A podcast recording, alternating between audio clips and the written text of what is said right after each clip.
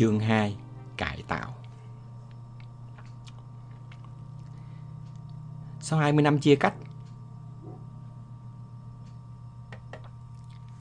Lịch sử đã đặt nhiều vấn đề miền Nam vào những tình huống vô cùng nghiệt ngã. Có những gia đình trong khi vui mừng đón đứa con nhảy núi trở về thì đứa con ngụy đang phấp phỏng nằm chờ trên gác. Có những cán bộ cao cấp từ Hà Nội vào mới biết đứa con mà khi tập kết, mình để lại đã trở thành lính ngụy. Dù 175.000 khẩu súng các loại đã được giao nạp ngay trong mấy ngày đầu tiên sau 30 tháng 4. Thế nhưng hơn nửa triệu sĩ quan, binh lính Việt Nam Cộng Hòa tan rã thì vẫn đang nhà ai nấy ở. Tất cả đều căng ra chờ đợi. Những ngày đầu, Lữ đoàn 203 được lệnh rút về Long Bình. Lúc 5 giờ chiều ngày 30 tháng 4, nhường công việc chiếm đóng dinh và bảo vệ Sài Gòn cho quân đoàn 4. Nhưng theo ông Bùi Văn Tùng, gần 100 chiếc tăng của ông đã không thể di chuyển. Vì giờ đó người dân Sài Gòn bắt đầu đổ ra đường. Sau những giờ phút căng thẳng nhất, như sợi dây căng ra, hết cỡ, đã đứt tung. Mọi người Việt Nam, kể cả những người lính, cho dù ở phía nào, cũng đều cảm thấy chiến tranh đã kết thúc. Chiến tranh kết thúc. Cái cảm giác ấy thoạt tiên cũng im ắng, như thành phố lúc vừa thôi tiếng súng, đột nhiên vỡ tung. Dòng người hòa ra, tràn ngập các đường phố. Một vài thanh niên, học sinh mạnh dạn tiến vào vườn hoa trước dinh độc lập, sờ vào những chiếc xe tăng T-54. Những chiến xa bây giờ đã không còn phải bắn, đang nằm lặng lẽ. Việt Cộng trên những chiếc xe tăng vừa húc đổ cánh cổng cuối cùng. Giờ đây vừa có cái cảm giác viên mãn của những người chiến thắng, vừa có cái nhẹ nhõm của những người lính đã bước qua ngưỡng cửa của sự khốc liệt, trở nên độ lượng, hiền lành. Thái độ này của các chú bộ đội đã kéo đoàn người đến với những chiếc T-54 đông dần lên. Họ bắt đầu tìm hiểu những khái niệm về Việt Cộng. Nhiều người tiến lên hỏi thêm về miền Bắc. Chưa ai thật sự biết điều gì sẽ xảy ra cho thành phố mình nhưng vẫn thấy nhẹ nhõm và có không ít người cảm thấy mừng. Đêm 30 tháng 4, ở khu vực trường Perisky mất điện một lúc. Một vài chiếc tăng của quân giải phóng được lệnh chạy ra đường để thị uy. Sáng ngày 1 tháng 5, mới khoảng 7 giờ, công chức giáo viên Perisky thấy cách mạng đóng trong trường, lục tục ra trình diện quân quản lúc bấy giờ, ai nấy vẫn còn bận đồ bà ba đen, tỏ ra rất lúng túng. Ông Kiệt giao cho ông Dương Minh Hồ, cán bộ văn phòng thành ủy, đi kiếm bộ đồ coi được, ra tiếp các thầy, cô giáo. Ngay trong đêm 30 tháng 4, những cán bộ của Đài Phát thanh Giải phóng từ trên Air về đã tiếp quản Đài Phát thanh Sài Gòn và phát sóng những mệnh lệnh đầu tiên của Ủy ban quân quản về trật tự, an ninh, về thu nạp vũ khí chất nổ. Đa số các lệnh đã được các ông Hà Văn Thận, chánh văn phòng Cục trưởng E soạn thảo theo chỉ thị đặc biệt của đảng ủy từ khi còn ở trên E. Không chỉ có niềm vui của những người đi từ trong rừng ra. Trong những ngày đầu, một số quan chức của chính quyền Sài Gòn cũng nuôi hy vọng. Tiến sĩ Nguyễn Văn Hảo là một trong số đó. Trưa ngày 30 tháng 4 năm 1975, ông Hảo đã có mặt ở dinh độc lập. Vì cho đến khi chiếc tăng 390 cán lên thềm dinh, chính phủ của Tổng thống thống Dương Văn Minh vẫn chưa kịp nhận bàn giao. Khi ấy Thủ tướng Nguyễn Bá Cẩn đã di tản.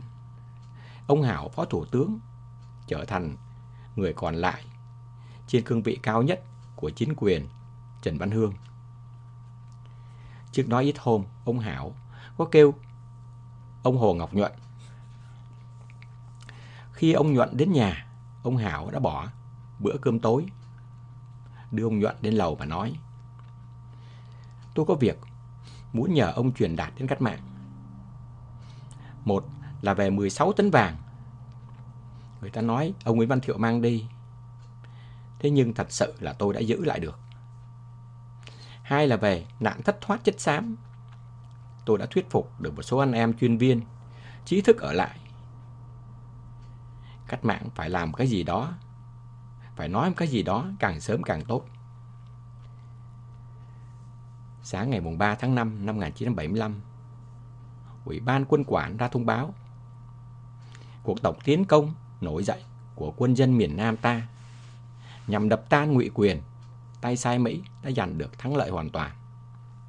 Thành phố Sài Gòn, thành phố được binh dự mang tên Chủ tịch Hồ Chí Minh vĩ đại, đã hoàn toàn giải phóng. Để nhanh chóng ổn định trật tự, an ninh trong thành phố, xây dựng trật tự cách mạng mới, củng cố và phát huy quyền làm chủ của nhân dân để nhanh chóng khôi phục và ổn định đời sống bình thường của các giới đồng bào trong thành phố Sài Gòn gia định. Căn cứ quyết định của Chính phủ Cách mạng Lâm thời Cộng hòa miền Nam Việt Nam, chúng tôi xin thông báo danh sách Ủy ban quân quản thành phố Sài Gòn gia định. Ủy ban quân quản lúc bấy giờ gồm có Thượng tướng Trần Văn Trà và các phó chủ tịch Võ Văn Kiệt, Mai Chí Thọ, Thiếu tướng Hoàng Cầm, Thiếu tướng Trần Văn Danh và ông Cao Đăng Chiếm. Khi chiến dịch bắt đầu, Mặt trận Dân tộc Giải phóng miền Nam đã tuyên truyền về việc sẽ lập ở miền Nam một chính phủ ba thành phần. Tuy nhiên, khi cờ đã được cắm trên dinh độc lập, bí thư thứ nhất của Lê Duẩn quyết định dẹp bỏ ý tưởng này. Ngày 1 tháng 5 năm 1975, Tố Hữu đã chuyển lệnh tới cục, tới trung ương cục. Gửi anh Tám, anh Bảy, nhờ trung ương cục chuyển cho anh Tám. Xin báo để các anh biết, theo ý kiến của anh Ba, về chính phủ không còn vấn đề ba thành phần.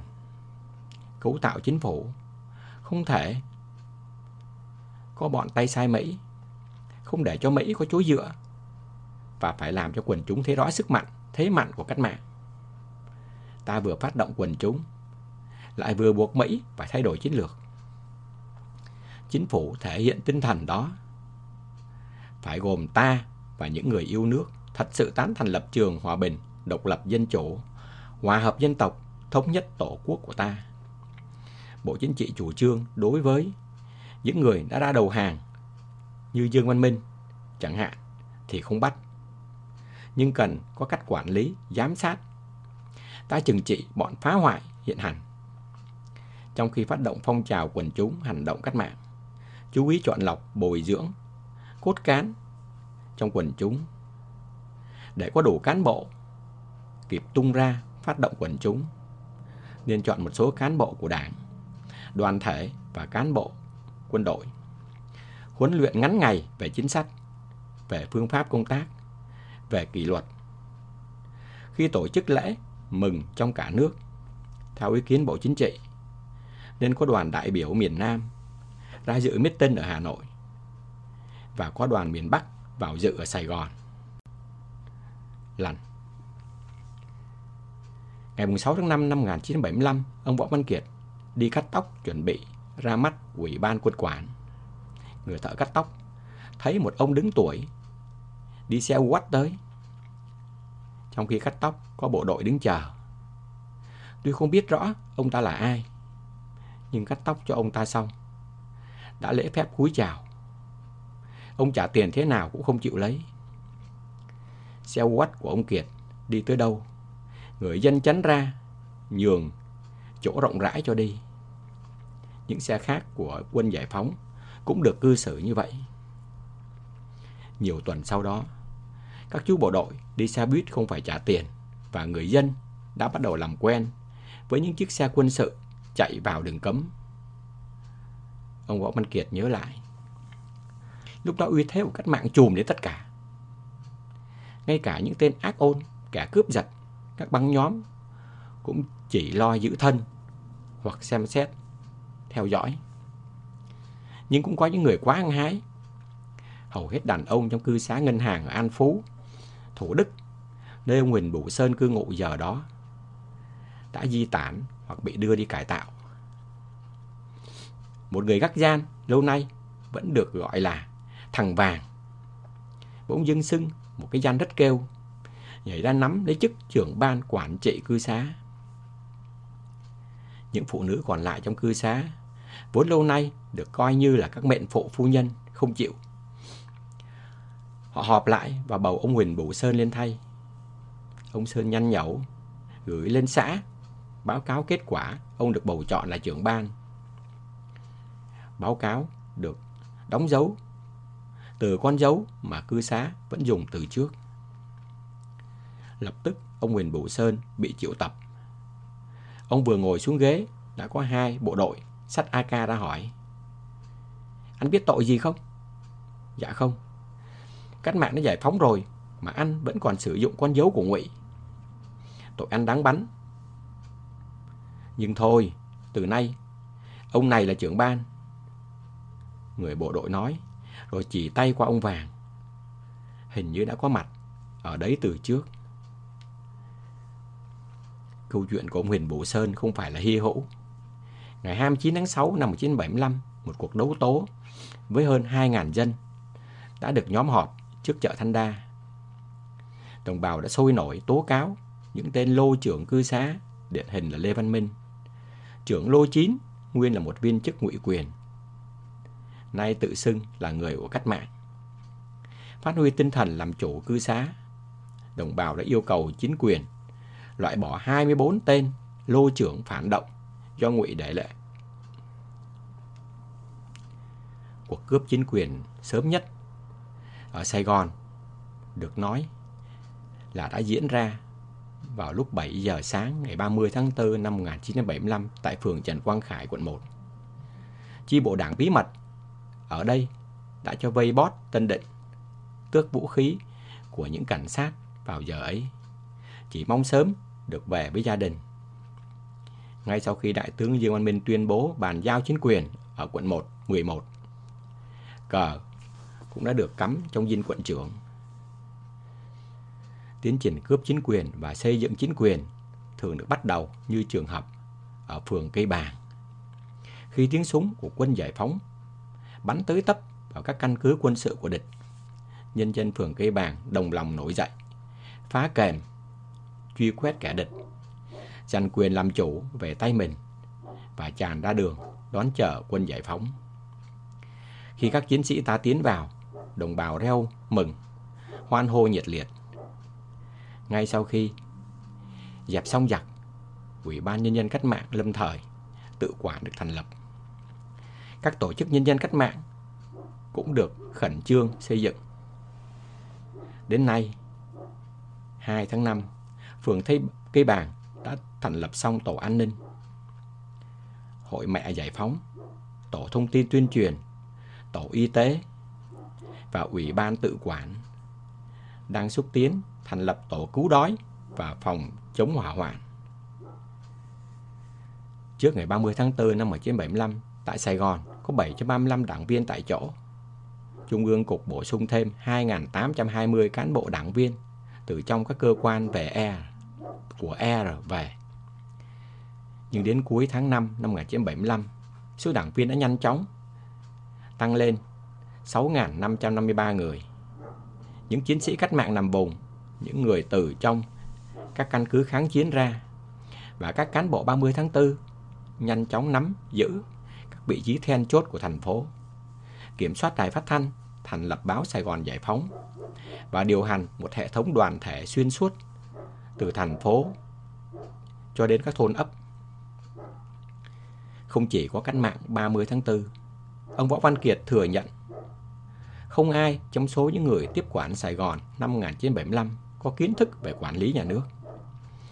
Mục tiêu lớn nhất đặt ra trong những ngày đầu là nhanh chóng ổn định trật tự xã hội ổn định chủ yếu bằng các giải pháp chính trị. riêng các cơ sở kinh tế, giáo dục, y tế thì dự định từ trong E là sẽ để cho các ngành chủ yếu từ miền Bắc vào tiếp quản những cơ sở có liên quan đến ngành mình. Ngụy quyền theo ông Nguyễn Văn Trân, Ủy viên Thường vụ Trung ương Cục, khi tiếp quản miền Bắc, Cụ Hồ cho lưu dụng hầu hết các viên chức trong bộ máy hành chánh cũ và bảo lưu mức lương cũ còn cao hơn cả lương chúng tôi. Cụ Hồ còn bảo đảm tính kế thừa nhà nước bằng cách công nhận hiệu lực tiếp tục của một số sắc luật có từ thời Pháp. Công việc xây dựng chính quyền mới vì thế không nặng như khi chúng tôi làm ở Sài Gòn. Hệ thống hành chánh của Sài Gòn bắt đầu được thiết lập quy củ từ thời Tổng thống Ngô Đình Diệm. Ông Diệm vốn là một quan thượng thư triều Nguyễn, nhưng khi nắm quyền đã thay đổi phương thức tuyển chọn quan lại thông qua các kỳ thi hương, thi hội, thi đình bằng việc thành lập trường quốc gia hành chánh, trường quốc gia hành chánh đào tạo, tham sự hệ 2 năm cho các chức vụ trưởng ban, trưởng phòng của các ty, đốc sự hệ 4 năm cho các chức vụ phó quận, trưởng ty và bậc cao học cho các viên chức hành chánh cấp bộ. Cho đến năm 1960, chức tỉnh trưởng thời ông Diệm vẫn là một viên chức chính trị. Khi mặt trận giải phóng miền Nam ra đời, đường lối cách mạng miền Nam được xác định là phải bằng con đường bạo lực. Ông Diệm đã đáp lại bằng cách quân sự hóa bộ máy, bổ nhiệm các quân nhân đứng đầu cơ quan hành pháp cấp tỉnh, cấp huyện. Một viên chức từ trường quốc gia hành chánh ra, đương là quận trưởng, nếu muốn tiếp tục phải ra Nha Trang học một khóa quân sự 6 tháng.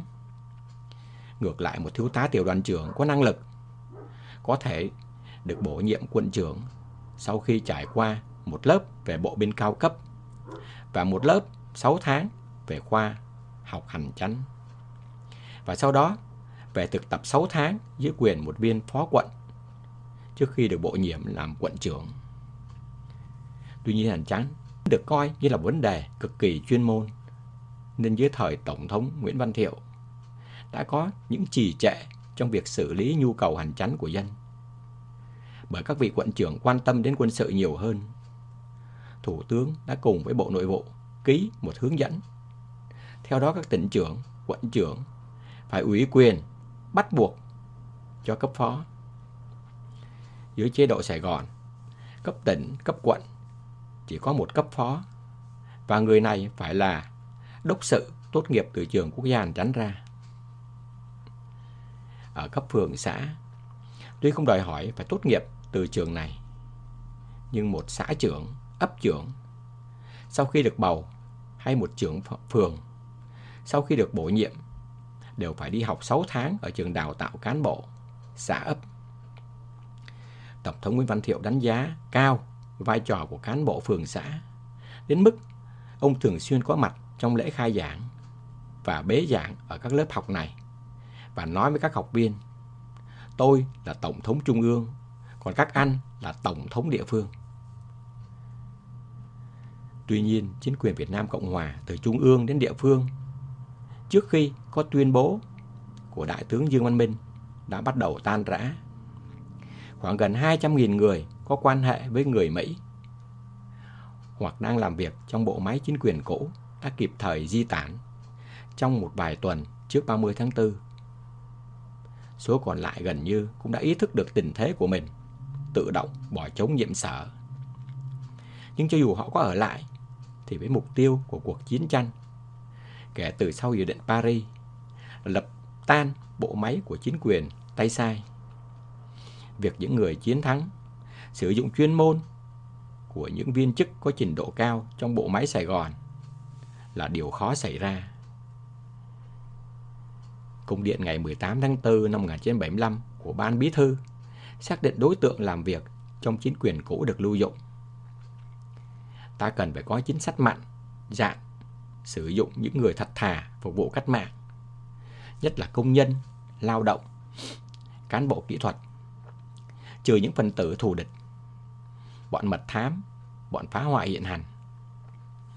theo chỉ thị ngày 19 tháng 4 năm 1975, cũng của ban bí thư với cấp nhân viên sau khi được giáo dục tại phường xã.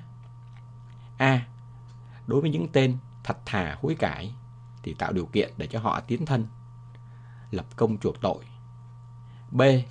Đối với số cảnh sát cứu hỏa thì có thể sử dụng, trừ bọn phản động, ác ôn. Ta phải đưa cán bộ cốt cán vào để quản lý giáo dục. Từ cấp quận trở lên, và hầu hết các chỉ huy cảnh sát từ cấp đội trở lên đều thuộc diện đưa đi tập trung cải tạo dài hạn. Một đồng chí được giới thiệu là trưởng ban tuyên huấn an ninh miền đã từng công khai tuyên bố việc học tập cải tạo đối với công chức, ngụy nhân viên ngụy quyền sẽ phải công phu và gian khổ về tinh thần hơn so với ngụy quân. Vì công chức cao cấp ngụy quyền là những người được trực tiếp hoặc tham gia tích cực vào bộ máy kèm kẹp nhân dân. Họ được huấn luyện kỹ càng, do đó ảnh hưởng chế độ cũ về mặt nhận thức và tư tưởng khá sâu. Sau ngày giải phóng, các chủ trương của nhà nước cũng chủ yếu được vận hành thông qua các phong trào chính trị. Cho dù có sử dụng ngụy quyền, lưu dụng, thì kiến thức chuyên môn của họ cũng không biết để làm gì. Chưa kể, trong con mắt của chính quyền, theo đồng chí trưởng ban tuyên huấn an ninh miền, họ được huấn luyện kỹ càng để tham gia tích cực vào bộ máy kềm kẹp nhân dân. Ngụy quân một tuần sau, ngày 5 tháng 5 năm 1975, Ủy ban quân quản Sài Gòn ban bố mệnh lệnh số 1 về việc ra trình diện, đăng ký và nộp vũ khí của sĩ quan binh lính, cảnh sát và nhân viên ngụy quyền. Điều 1. Tất cả các sĩ quan, binh lính, cảnh sát, tình báo, mật vụ, nhân viên ngụy quyền trong thành phố Sài Gòn và tỉnh Gia Định đều phải ra trình diện và đăng ký. Thời hạn bắt đầu từ ngày 8 tháng 5 năm 1975 cho đến ngày 31 tháng 5 năm 1975 là ngày cuối cùng. Điều 2. Cấp tướng và tá trình diện và đăng ký tại số nhà 213 Đại lộ Hồng Bàng. Cấp úy trình diện và đăng ký tại Ủy ban Nhân dân Cách mạng quận. Cấp hạ sĩ và binh lính trình diện và đăng ký tại Ủy ban Nhân dân Cách mạng phường. Cảnh sát, Công an tình báo mật vụ trình diện và đăng ký tại trụ sở Ban An ninh Nội chính thuộc Ủy ban Quân quản thành phố Sài Gòn. Nhân viên công chức làm việc tại nhiệm sở nào, trình diện và đăng ký tại nhiệm sở ấy. Điều 3. Khi ra trình diện và đăng ký, nhất thiết phải mang nộp chứng minh thư, các loại giấy tờ cá nhân, tất cả vũ khí, trang bị, hồ sơ tài liệu, phương tiện, ngân quỹ, vân vân Điều 4. Người nào, nhà nào, tập thể nào, cơ sở nào có vũ khí có mà giữ khí chất nổ và các phương tiện khí tài thông tin thì đều phải tới khai và nộp tất cả. Điều 5. Mệnh lệnh này phải được triệt để chấp hành đến 24 giờ ngày 31 tháng 5 năm 1975. Những người không ra trình diện, cố tình lẩn trốn sẽ bị nghiêm trị những người đã ra trình diện, đăng ký, nhưng còn khai gian giấu giếm vũ khí tài liệu, phương tiện, nghĩa là chưa thành thật. Sau này phát hiện ra thì xem như chưa tuân lệnh. Người nào đăng nạp vũ khí, tài liệu, khí tài, vật tư quý giá và phát hiện nhiều vấn đề có giá trị sẽ được xem xét khen thưởng xứng đáng. Tất cả những người đã ra trình diện, đăng ký tạm thời trước khi có lịch này đều phải làm đăng ký chính thức theo mệnh lệnh này. Sài Gòn ngày 5 tháng 5 năm năm 1975 thay mặt Ủy ban Quân quản thành phố Sài Gòn gia định Chủ tịch Thượng tướng Trần Văn Trà Việc đa trình diện không kéo dài như dự kiến. Mới chỉ trong vòng 5 ngày đã có 23 viên tướng có mặt tại Sài Gòn tự động đến trung tâm dự bị Viện Đại học Sài Gòn. tướng Vũ Văn Giai, tư lệnh sư đoàn 3, tướng trẻ Trần Quốc Lịch, 40 tuổi, tư lệnh sư đoàn 5, tướng Phan Duy Tất, chỉ huy trưởng biệt động quân khu 2, tướng Hồ Trung Hậu, nguyên phó tư lệnh sư đoàn dầu, vân vân. Nhưng chủ yếu là những viên tướng đã nghỉ hưu từ trước. Trung tướng Nguyễn Hữu Có, Thiếu tướng Nguyễn Thanh Sằng, Trung tướng Lê Văn Nghiêm. Cũng có những người đã thôi chức từ rất lâu, như Trung tướng Lê Văn Kim, về hưu từ năm 1964. Trung tướng Nguyễn Văn Vĩ, nguyên Tổng trưởng Quốc phòng, về hưu từ năm 1972. Thiếu tướng Lâm Văn Phát, người từng bị Sài Gòn kết án tử hình vắng mặt từ năm 1965, vân vân. Trong thời điểm khắc nghiệt nhất của chế độ Sài Gòn, những người ngoan cố đã ra đi hoặc đã tuẫn tiết như tướng Lê Văn Hưng, Phó Tư lệnh, tướng Nguyễn Kha Nam, Tư lệnh quân đoàn 4 và một số tỉnh trưởng miền Tây khác. Những người còn lại ở lại đã chấp hành những gì sẽ đến với mình. Tại Sài Gòn, 443.360 người đã ra trình diện, trong đó có 28 viên tướng, 362 đại tá, 1.806 trung tá, 3.978 thiếu tá, 39.304 sĩ quan cấp úy, 34.564 cảnh sát, 1.932 nhân viên tình báo các loại, 1.469 viên chức cao cấp trong chính quyền, 9.306 người trong các đảng phái được cách mạng gọi là phản động. Chỉ 4.162 người phải truy bắt, trong đó có một viên tướng và 281 sĩ quan cấp tá. Gần một tháng sau lệnh trình diện, ngày 10 tháng 6 năm 1975, Ủy ban quân quản ra thông báo về việc học tập cải tạo sĩ quan, hạ sĩ quan, binh lính và nhân viên quân đội ngụy, tình báo, sĩ quan và ngụy quyền đã trình diện đăng ký. Theo đó, tất cả hạ sĩ quan binh lính và nhân viên quân đội ngụy thuộc các quân binh chủng tại Sài Gòn Gia Định, tình báo Sài Gòn, cảnh sát và nhân viên ngụy quyền phường, quận, khóm, xã ấp đã trình diện đăng ký phải đi học tập cải tạo trong 3 ngày kể từ ngày 11 tháng 6 năm 1975 đến ngày 13 tháng 6 năm 1975. Nhân viên ngụy quyền từ trưởng phó phòng trở xuống thuộc các phủ, bộ, vụ, viện, nha, sở ty đã đăng ký đi học tập từ ngày 18 đến ngày 20 tháng 6 năm 1975. Thời gian học tập liên tục từ 7 giờ đến 16 giờ giờ Đông Dương. Trưa nghỉ một giờ. Người đi học tự mang thức ăn trưa và chiều. Sau khi học về nhà nghỉ.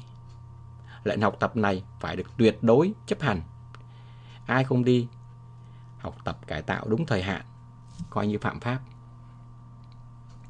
Cũng trong ngày hôm ấy, lệnh học tập cải tạo được thông báo đến các sĩ quan. Theo đó, sĩ quan quân đội ngụy, cảnh sát, tình báo biệt phái, từ thiếu úy đến đại úy được hướng dẫn. Phải mang giấy bút, quần áo, mùng màn, các vật dụng cá nhân, lương thực, thực phẩm, bằng tiền hoặc hiện vật, đủ để dùng trong 10 ngày, kể từ ngày đến tập trung. Sĩ quan cấp tướng tá được hướng dẫn, mang theo thực phẩm, lương thực đủ dùng trong một tháng. Từ ngày 11 tháng 6, tất cả hạ sĩ quan binh lính đã đến các địa điểm trong thành phố học tập và họ cảm thấy yên tâm khi thời gian học tập chỉ có 3 ngày.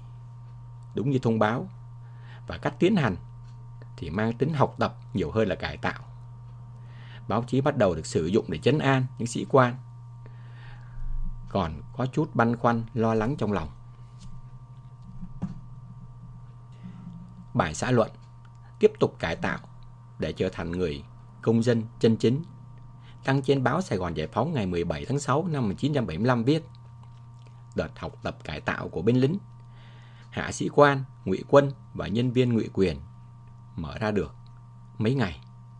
Trong các thu hoạch của các học viên, có một điểm chung làm cho mọi người chú ý là hầu hết các phát biểu đều thừa nhận.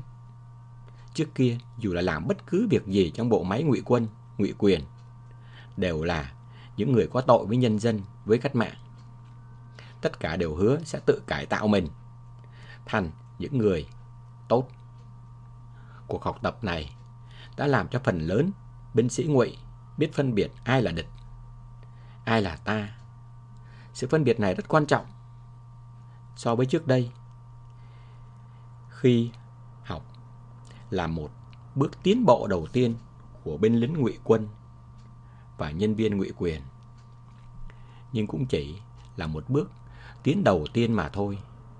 Phân biệt được địch với ta, hứa phấn đấu để trở thành người tốt. Mới chỉ là tiến bộ về mặt nhận thức. Mới chỉ là sự bày tỏ thái độ. Họ có thật sự tiến bộ hay không? Thái độ của họ có thành thật hay không? Hay giả vờ tiến bộ?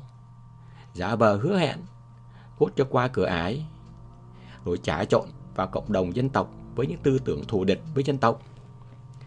Đối với những con người đã từng bị giặc Mỹ nhồi nhét những tư tưởng xấu, ý thức chống nhân dân, chống cách mạng trong suốt 20 năm, thì làm sao mà họ có thể gột rửa hết trong 3 ngày học tập. Vì vậy cách mạng phải tạo thêm cho họ những điều kiện để chứng minh sự tiến bộ của mình bằng hành động. Cách mạng ta đã có kinh nghiệm, đánh giá một con người phải căn cứ trên hành động. Ta giáo dục họ những tư tưởng đúng là cốt, để họ làm đúng, chứ không chỉ để nói đúng mà thôi. Một bài báo khác, dẫn lời của anh Trần Văn Lành, một trung sĩ quân nhu, nói Trước khi đi học tập, tôi đã tưởng là sẽ bị ngược đãi, bị hại nhục và có thể bị đánh đập. Nhưng điều đó đã không xảy ra. Và sau học tập, anh Lành đã được cấp giấy công nhận hoàn thành học tập cải tạo. Tờ giấy có giá trị công nhận những người lính ngụy bắt đầu được trở lại làm người trong chế độ mới. Một người khác được giới thiệu là binh nhất Lê Công Đắc thì đã nói qua cuộc học tập này, chính quyền cách mạng đã dắt tôi ra khỏi chốn tối tăm, đưa chúng tôi về với chính nghĩa. Những phát biểu này được các sĩ quan theo dõi sát và khi đã thấy sau 3 ngày học tập, binh lính đã được trở về nhà. Thấy cách mạng đã làm được những gì cách mạng nói. Các sĩ quan đã yên tâm hơn. Thế nhưng không ai biết rằng từ ngày 18 tháng 4 năm 1975, chỉ thị 218 trên CT trên TU của Ban Bí thư đã quy định đối với sĩ quan tất cả đều phải tập trung giam giữ, quản lý, giáo dục và lao động. Sau này tùy theo sự tiến bộ của từng tên sẽ phân loại và sẽ có chính sách giải quyết cụ thể những người có chuyên môn kỹ thuật, kể cả lính và sĩ quan mà ta cần thì có thể dùng vào từng việc trong một thời gian nhất định. Nhưng luôn luôn phải cảnh giác và phải quản lý chặt chẽ. Sau này, tùy theo yêu cầu của ta và tùy theo sự tiến bộ của từng người mà có thể tuyển dụng vào làm ở các ngành ngoài quân đội. Còn đối với những phần tử ác ôn, tình báo an ninh quân đội, sĩ quan tâm lý, bình định chiêu hồi, đầu sỏ đảng phái phản động trong quân đội, thì bất kể là lính, hạ sĩ quan hay sĩ quan đều phải tập trung cải tạo dài hạn, giam giữ riêng ở nơi an toàn và quản lý chặt chẽ. Ở nhiều địa phương, một số tên đầu sỏ ác ôn đã được xử lý ngay. Và chỉ vài ngày sau 30 tháng 4, các sĩ quan gần như đã được đưa đi cải tạo. Tuy nhiên Sài Gòn, nơi tập trung gần nửa triệu sĩ quan và binh lính chế độ cũ, nơi tập trung sự chú ý của dư luận trong và ngoài nước, nên mọi quyết định đều được Trung ương Cục và đảng ủy đặc biệt bàn bạc lên kế hoạch. Ngay trong phòng làm việc của Tổng thống Nguyễn Văn Thiệu, Trung ương Cục đã bàn cách đưa các sĩ quan của ông đi cải tạo lâu dài. Kế hoạch được gọi là chiến dịch X1. Ông Võ Văn Kiệt thừa nhận việc công bố ba mức thời gian học tập hạ sĩ quan, binh lính 3 ngày, cấp úy 10 ngày, tướng tá một tháng là có ý để cho các đối tượng ngầm hiểu rằng thời gian học tập tối đa của các sĩ quan chỉ là một tháng. Nhà sử học tại Chí Đại Trường năm ấy là một sĩ quan biệt phái với quân hàm đại úy. Thuộc diện học tập 10 ngày, đã viết. Hầu hết đều bình thản đến cổng. Xin vào. Có người cưng, con gái đi theo đỡ đần con rể. Có người thuộc diện 3 ngày, tiễn đưa bạn. Ngồi quán nhậu ngà ngà, cũng theo bạn vào cổng cho vui. Có người giải ngũ, năn nỉ xin đi học để có cái giấy về để dễ làm ăn nhưng qua con ngựa sắt là dòng sông không trở lại. Nơi tập trung của ông Tạ Chí Đại Trường là một trường học. Ông viết, sáng ngày 23 tháng 6 năm 1975, tôi đi vòng dã từ phố phường rồi cầm khúc bánh mì đến công đến cổng trường Ta Be. 10 giờ 30 sáng, hai viên sĩ quan cầm súng lặng lẽ chỉ lối vào. Ngoài đường vắng, cổng trường kín, chỉ chừa chỗ lách. Không thể biết bên trong có gì. Những sĩ quan cấp úy ấy đã bình thản đến ghi xê, nộp tiền ăn 10 ngày, lấy biên lai like, cho đến khi vào hành lang. Cán bộ đến, ra lệnh bỏ đồ kim khí ra, mới thấy có cái gì nặng nặng, lãng vảng. Rồi khi trời càng về khuya, mưa tầm tã, thì mới bắt đầu rùng mình. Đại úy Tạ Chí Đại Trường biết, tôi mang mùng răng trên tầng gác hội trường, thế nhưng không ngủ được. Từ trên gác nhìn đã bóng tối nhiều hơn ánh sáng. Ánh đèn pha trải dài trên sân nước. Một vài người lính đi lại mang B40 lắp đầu đạn, khiến cái bóng càng dài ra. Tối ngày 25 tháng 6, Đại úy Trường cùng các chiến hữu nhận được lệnh di chuyển. Có người dẫn ra đường, vắng ngắt, xe đậu dài ngút. Rồi thay vì học tập 10 ngày, ông thầy dạy sử tại trí đại trường đã phải trải qua các trại từ hôm ấy cho đến tháng 6 năm 1981. 10 ngày, một tháng qua nhanh, không ai nhận được bất cứ một tin tức gì liên quan đến những người thân bị đưa đi học tập. Thế rồi đột nhiên một sĩ quan được tha về. Người đó là cựu Tổng trưởng Quốc phòng, tướng Nguyễn Văn Vĩ. Vừa ra khỏi trại, tướng Vĩ đã phát biểu. Chúng tôi ăn còn ngon hơn bộ đội. Tôi mong những người có thân nhân đi học tập cải tạo hãy yên lòng và tin tưởng cách mạng. Đừng tin ở những lời vô căn cứ từ Nguyên Văn Ngư Vĩ là người mà ngay hôm đầu ra trình diện đã phát biểu. Tôi thấy rõ quân đội này lắm. Tệ lắm, xấu lắm. Và mấy ngày hôm nay, thấy rõ bộ đội cách mạng rất kỷ luật, chững chạc, đàng hoàng. Anh em vào nhà tôi ở cầu Thị Nghè, không hề bị mất mát một thứ gì. Cách vạn mạng vào yên ổn, thanh bình ngay, ai cũng yên tâm và sung sướng. Ở thời điểm tướng Vĩ phát biểu trên báo, dân chúng không cần phải nghe tin đồn. Chồng con họ bật vô âm tín đã hơn 3 tháng, cho dù cách mạng nói sĩ quan cấp úy chỉ đi học có 10 ngày, cấp tá chỉ có một tháng. Tuy nhiên đấy cũng chưa phải là thời điểm mà những người ở nhà hay ở bên trong hàng rào dây kẽm gai tuyệt vọng. Chính quyền biết điều đó và tướng Vĩ được tha để nói những lời có giá trị chấn an. Đồng thời, các sĩ quan và nhân viên ngụy quyền bắt đầu được phép và được động viên viết thư về nhà. Đầu tháng 7, báo Sài Gòn, tờ báo trong e của mặt trận dân tộc giải phóng miền Nam, cho đăng lá thư của ông Trần Văn Tức, nguyên là đại úy cảnh sát ở Côn Sơn, gửi cho bà vợ là Nguyễn Thị Thủy ở số 52-54, đường Nguyễn Khắc, Sài Gòn 2.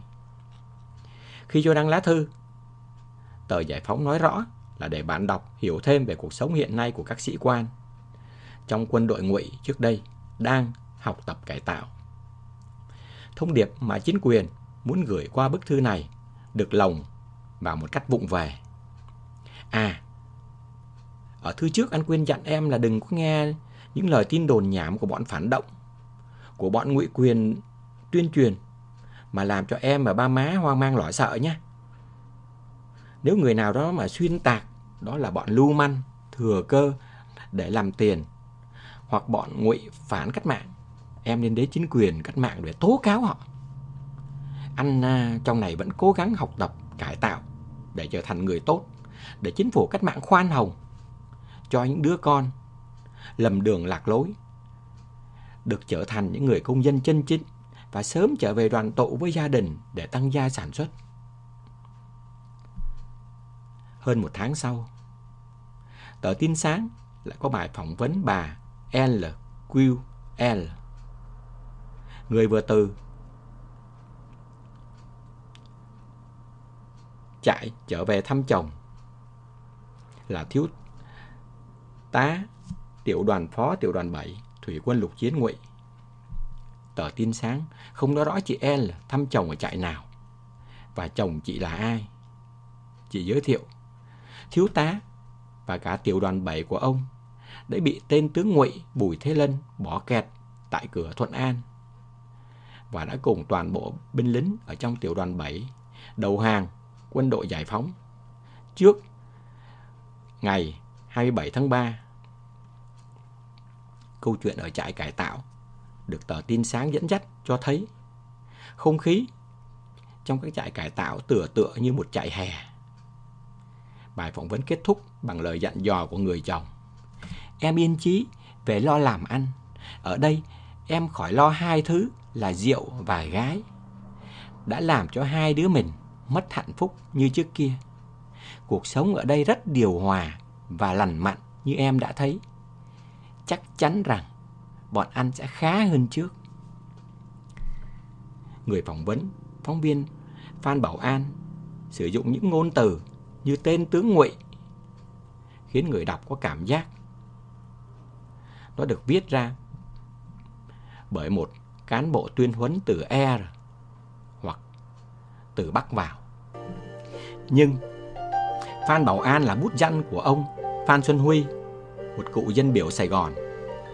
Ông Phan Xuân Huy nói rằng cuộc phỏng vấn ông thực hiện được là tình cờ chứ không phải là do chính quyền sắp xếp. Tuy nhiên về sau, ông mới phát hiện ra người vợ là con của một gia đình cách mạng. Cho đến tháng 9 năm 1975, chỉ những người có thân nhân rất đặc biệt mới có thể vào trại thăm thân nhân. Lá thư của ông Trần Văn Tức gửi vợ là bà Nguyễn Bích Thủy, trùng hợp với thời gian mà các trại cải tạo ngụy quân, ngụy quyền được yêu cầu viết thư về nhà. Nhà sử học tại trí đại trường. Thời gian này đang cải tạo ở trạng lớn.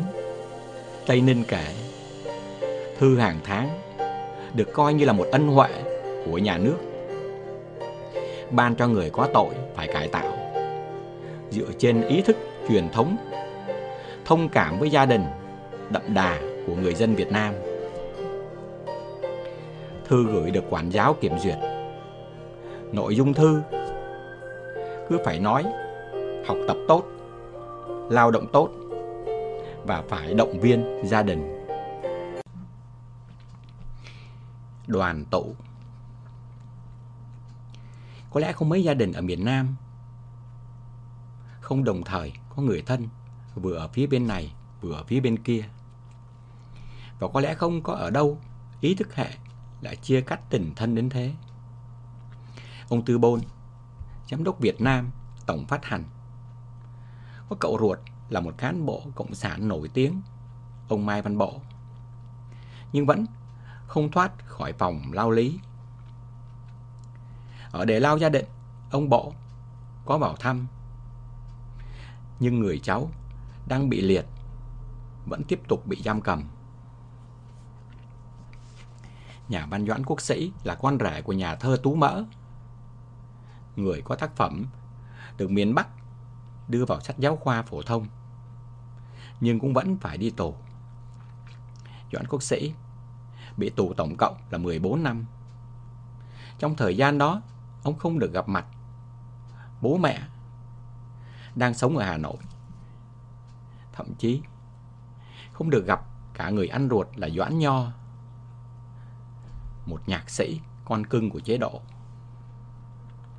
Chúng ta Phan Lạc Phúc cũng có cùng một hoàn cảnh như nhà văn Doãn Quốc Sĩ. Ông Phúc có một người em ruột là sĩ quan Việt Nam Cộng Hòa. Năm 1962, tham gia đảo chính Bất Thành. Đi theo mặt trận dân tộc giải phóng miền Nam. Thế nhưng sau năm 1975, ông Phan Lạc Phúc cũng vẫn phải chịu hơn 10 năm cải tạo. Đại úy Dù, Phan Nhật Nam. Có cha là ông Phan Văn Trình, vốn là một sĩ quan tình báo, được Việt Minh đánh vào sở mật thám liên bang Đông Pháp. Ngày 12 tháng 9 năm 1950, ông Trình đã lập công bằng cách lấy hồ sơ của sở mật thám mang ra Việt Bắc. Nhưng như số phận của nhiều nhà tình báo khác, ông Phan Văn Trình đã không được tin dùng. Ông chỉ là một cán bộ nhỏ công tác ở Hải Phòng. Và sau năm 1975, về Nam chỉ nhận một chức vụ chủ tịch một phường ở Sài Gòn. Đại úy Phan Nhật Nam biết trước là không thể nhờ vả gì được vào bố mẹ mình. Bởi chính ông năm 1973 đã từng gây khó khăn cho bố. Theo ông Phan Nhật Nam, năm 1981 ở Mỹ, khi mặt trận Hoàng Cơ Minh trao giải cho cuốn sách của tôi, Tù binh và Hòa bình, ở trại Lam Sơn, Thanh Hóa, từ ngày 7 tháng 9 năm 1981. Tôi bắt đầu bị cùm trong phòng biệt giam. Trong hoàn cảnh đó, ngày 8 tháng 5 năm 1985, khi ba tôi lên thăm. Ông vất vả ra Hà Nội, chờ xin giấy thăm nuôi tôi ở cục quản lý trại giam. Thay vì có thể xin ở trại như các tổ bên khác. Cuộc thăm nuôi lại chỉ được diễn ra trong vòng có 15 phút. Cho dù đó là lần đầu tôi gặp lại ông sau hơn 30 năm. Tôi vẫn nói với ông, Ba vất vả quá, Thôi đừng thăm nuôi nữa, Đợi khi ra tù con về Cũng có không ít quan chức cách mạng Thay vì bảo lãnh đã vận động ngay. Chính những người trong gia đình Mình đi học tập. Có người muốn chứng minh với đảng Sự trí công vô tư. Có người tin là cần thiết Đối với người thân của họ. Thiếu úy Việt Nam Cộng Hòa Lưu Đình Triều. Có ba mẹ là cán bộ cao cấp của cách mạng. Năm 1954, lúc Lưu Đình Triều 1 tuổi, chị gái Triều 3 tuổi, anh đã được ba mẹ để lại cho bà ngoại để đi tập kết. Trong suốt hơn 20 năm, hai chị em Lưu Đình Triều đã lớn lên như những đứa trẻ mồ côi, trong khi ba mẹ mình sống ở Hà Nội, trong một phần căn biệt thự ở trên đường Điện Biên Phủ với sổ mua hàng tôn đản. Ba anh là ông Lưu Ký Quý Kỳ, vụ trưởng, báo chí, ban tuyên huấn trung ương, kiêm tổng thư ký hội nhà báo. Còn anh, năm 1972, khi chính quyền Sài Gòn tạm đóng cửa các trường đại học và hạ bớt tuổi hoãn quân dịch của sinh viên, như nhiều sinh viên khác Lưu Đình Triều bị động viên vào lính. năm 1975, ông Lưu Quý Kỳ trở về. Lưu Đình Triều nhớ lại. Bao lần tôi đã nằm tưởng tượng ra cái cảnh hội ngộ này và nghĩ rằng lúc ấy tôi sẽ hét vang lên. Cái tiếng gọi mà tôi đã thèm khát hàng chục năm trời. Ba ơi, má ơi! Nhưng ngay trong ngày gặp lại, Lưu Đình Triều đã cảm nhận được một hố sâu thực sự. Lúc đó do tình hình đi lại khó khăn, ông Lưu Quý Kỳ về Nam trước. Vợ và con ông, những người sinh ra ở Hà Nội, đã gửi gắm tình cảm vào chiếc máy ghi âm mà ông Kỳ mang theo. Cô em gái chiều sau khi thăm hỏi anh chị, hồn nhiên hỏi, từ hôm giải phóng đến giờ, anh chị biết bài hát nào mới chưa? Em và con Thảo, con chú Tân, hát hay lắm. Để bọn em hát cho anh chị nghe nhé. Rồi hai cô con gái cất giọng lăn lẳng hát trong máy ghi âm. Sài Gòn đó quê ta ơi, trong biển lửa vẫn ngời ngời. Ta đi như sóng, căm hờn trào dâng, xô lên trên quân xác thổ, hung bạo, dàn một mùa xuân tươi sáng khắp miền Nam. Lưu Đình Triều viết, khi nghe đến đó tim tôi như thắt lại. Một quân thổ đang đứng cạnh ba đây, ba có biết không? Có căm hờn nó không? Từ giờ phút đó, niềm vui hội ngộ trong tôi đã giảm hẳn. Chỉ còn có một nỗi lo âu, thấp thỏm là dâng chào. Vài tháng sau, Lưu Đình Triều phải đi cải tạo. Trong thời gian ở trại, Lưu Đình Triều kể, ban ngày chúng tôi học lý luận, ban đêm học hát những bài như bão nổi lên rồi, rầm rập bước chân ta đi, rung chuyển đường phố Sài Gòn. Sau khi được lên lớp về truyền thống chống ngoại xâm, đường lối sáng suốt của đảng ta, cuộc chiến tranh chính nghĩa, chính sách khoan hồng của chính phủ cách mạng, vân vân. Các trại viên phải tập trung vào phần thảo luận.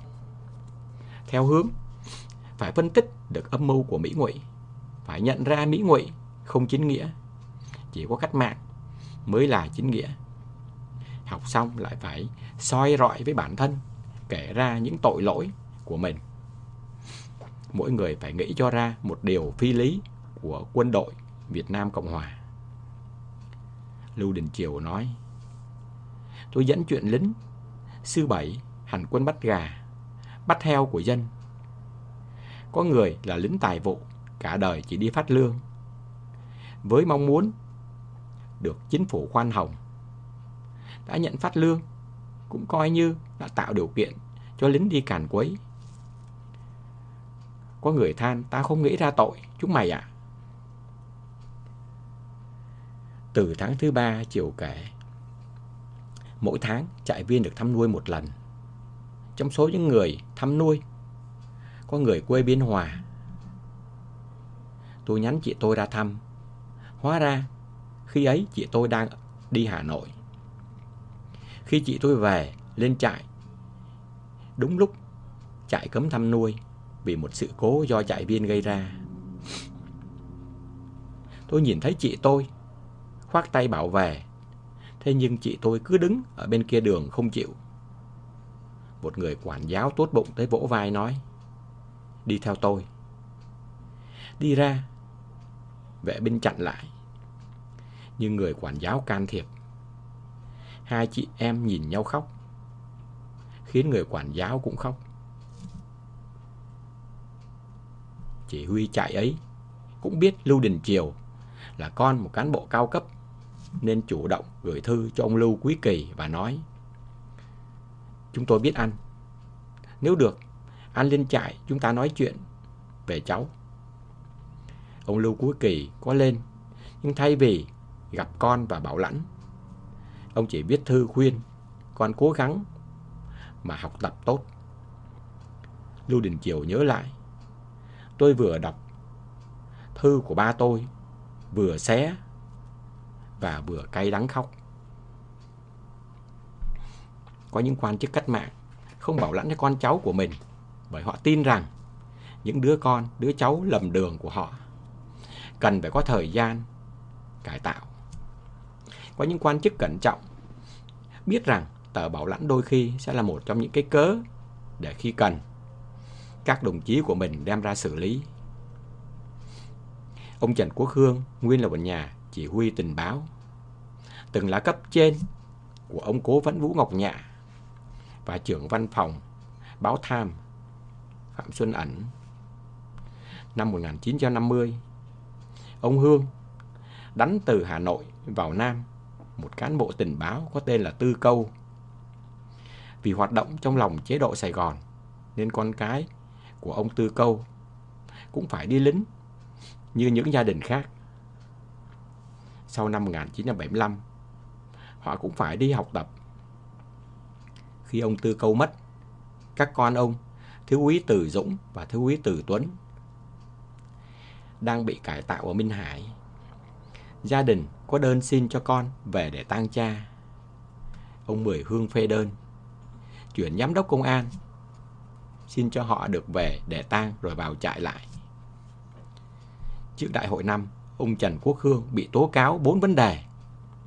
Trong đó một đồng chí trong tiểu ban bảo vệ đảng đã tố ông can thiệp cho hai thiếu úy ngụy ra khỏi trại giam.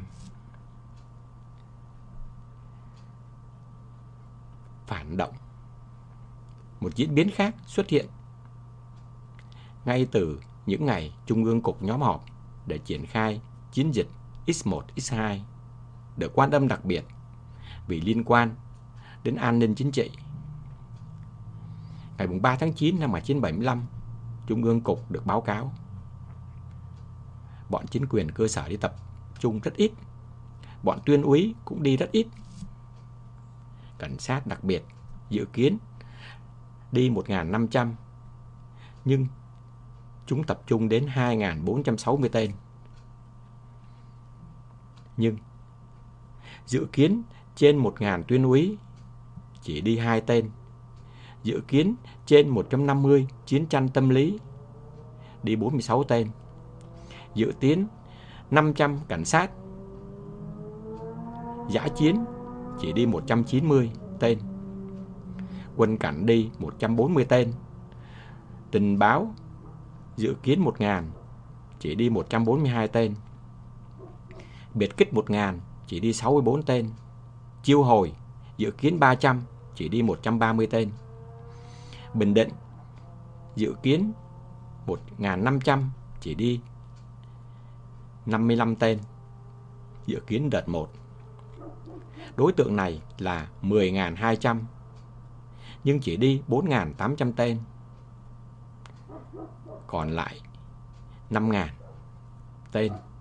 Ta tổ chức bắt trên 400 tên bọn cơ sở tình báo, quân báo tại chỗ dự kiến 3 vạn mới làm được 8.290 tên. Theo thông cáo thì việc tổ chức học tập là tốt. Hội nghị chủ trương đối với bọn tuyên úy, công giáo, Phật giáo và tin lành. Ban mặt trận thành mới tới nói chuyện, động viên khuyến khích đi học. Các tôn giáo trở về phải có ý kiến với từng người để họ đi học. Sau cuộc nói chuyện, sẽ tổ chức bắt nếu họ không chịu đi trình diện. Đối với biệt kích, gia hạn đăng ký một thời gian. Đề cao, bọn ra trình diện, kêu gọi gia đình động viên con em. Họ đi học, sau đó tổ chức truy bắt. Chính sách cải tạo cũng đã đi vào lịch sử Tòa Thánh Vatican từ ngày 15 tháng 8 năm 1975. Khi Đức Giám mục Nguyễn Văn Thuận được mời đến dinh độc lập, tại đây ông bị bắt, giữ. Và trong ngày hôm ấy được di lý ra trại giam cây vông, Phú Khánh. Việc tòa thánh bổ nhiệm giám mục Nguyễn Văn Thuận được gọi. Người đã gọi ông Ngô Đình Diệm là cậu ruột, làm giám mục phó tổng giáo phận Sài Gòn vào ngày 25 tháng 4 năm 1975, chỉ chưa đầy một tuần trước khi giải phóng, đã làm cho cách mạng lo lắng. Bản thân nội bộ công giáo cũng có những hoạt động được xem là mờ ám. Một số linh mục được xem là cấp tiến đã ám chỉ các tín hữu của Đức Cha Thuận là phản động. Ngày 13 tháng 5 năm 1975, một nhóm sinh viên công giáo đã đột nhập vào tòa tổng giám mục, đòi Đức Cha Thuận phải từ chức. Ngày hôm sau, 14 tháng 5, chính họ cũng lại đột nhập vào tòa khâm sứ và đuổi Đức khâm sứ Henri Lemaitre. Chính quyền không đứng ngoài những hoạt động cấp tiến này. Nhưng chính quyền cũng đã hoang mang khi những hành động quá khích như vậy tác động trở lại. Ông Võ Văn Kiệt thừa nhận là trong buổi chiều bắt Đức Cha Thuận, chính quyền đã triệu tập tất cả các linh mục, tu sĩ nam nữ đến tòa nhà Quốc hội Sài Gòn để nghe nói chuyện, nhằm tránh những phản ứng khiến cho tình hình phức tạp thêm. Người dân Sài Gòn quan sát những diễn biến ấy trong nỗi lo sợ. Nhưng thái độ của mỗi người thì mỗi khác. Nhà báo đoàn kế tường kể vào sáng ngày 29 tháng 4 năm 1975, tôi và một người bạn gặp nhau ở trên cầu Sài Gòn. Anh hỏi, đi không?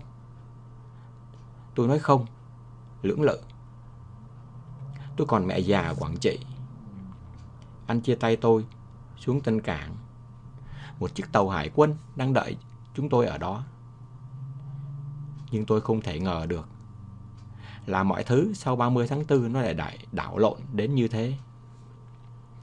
Đoàn Kế Tường sinh năm 1947 tại làng Đông Dương, xã Hải Dương, huyện Hải Lăng, Quảng Trị.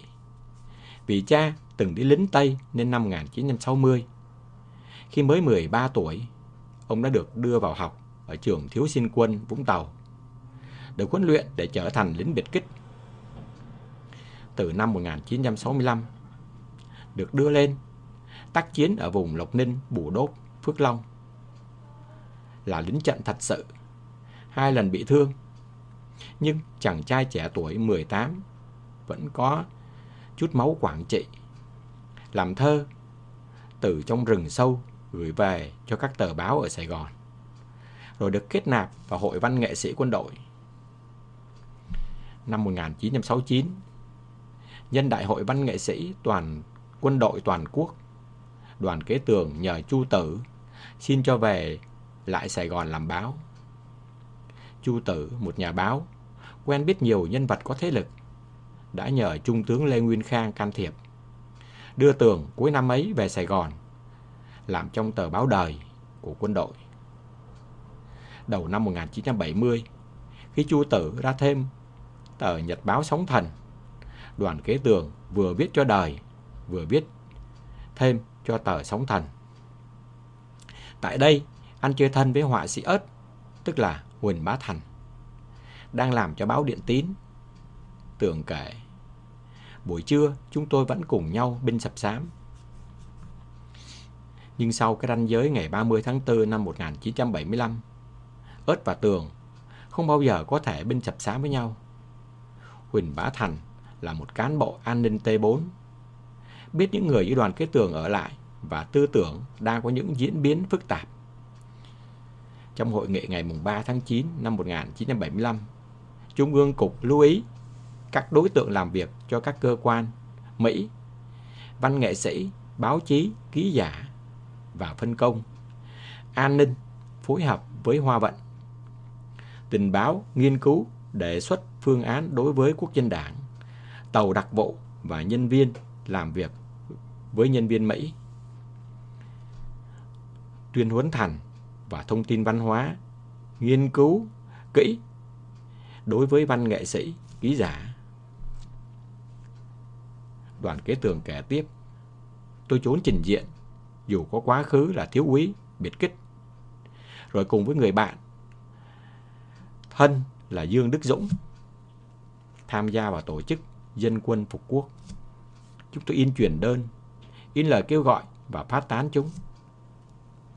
Ngày 29 tháng 4 năm 1975, tướng Nguyễn Cao Kỳ đã lấy trực thăng bay ra hàng không mẫu hạm Midway mà chúng tôi vẫn nghĩ là ông lên rừng lập chiến khu.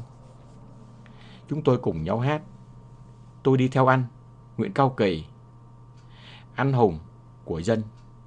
Tôi đi theo anh, Nguyễn Cao Kỳ, anh hùng rừng xanh. Khi đó tôi còn quá trẻ, lại đầy máu nghệ sĩ. Cứ nghĩ những việc làm của mình cũng giống như một cuộc chơi mà sinh viên Sài Gòn vẫn làm từ hồi trước 1975. Thế nhưng Sài Gòn đã không còn như hồi trước 1975. Đoàn kế tường kể tiếp.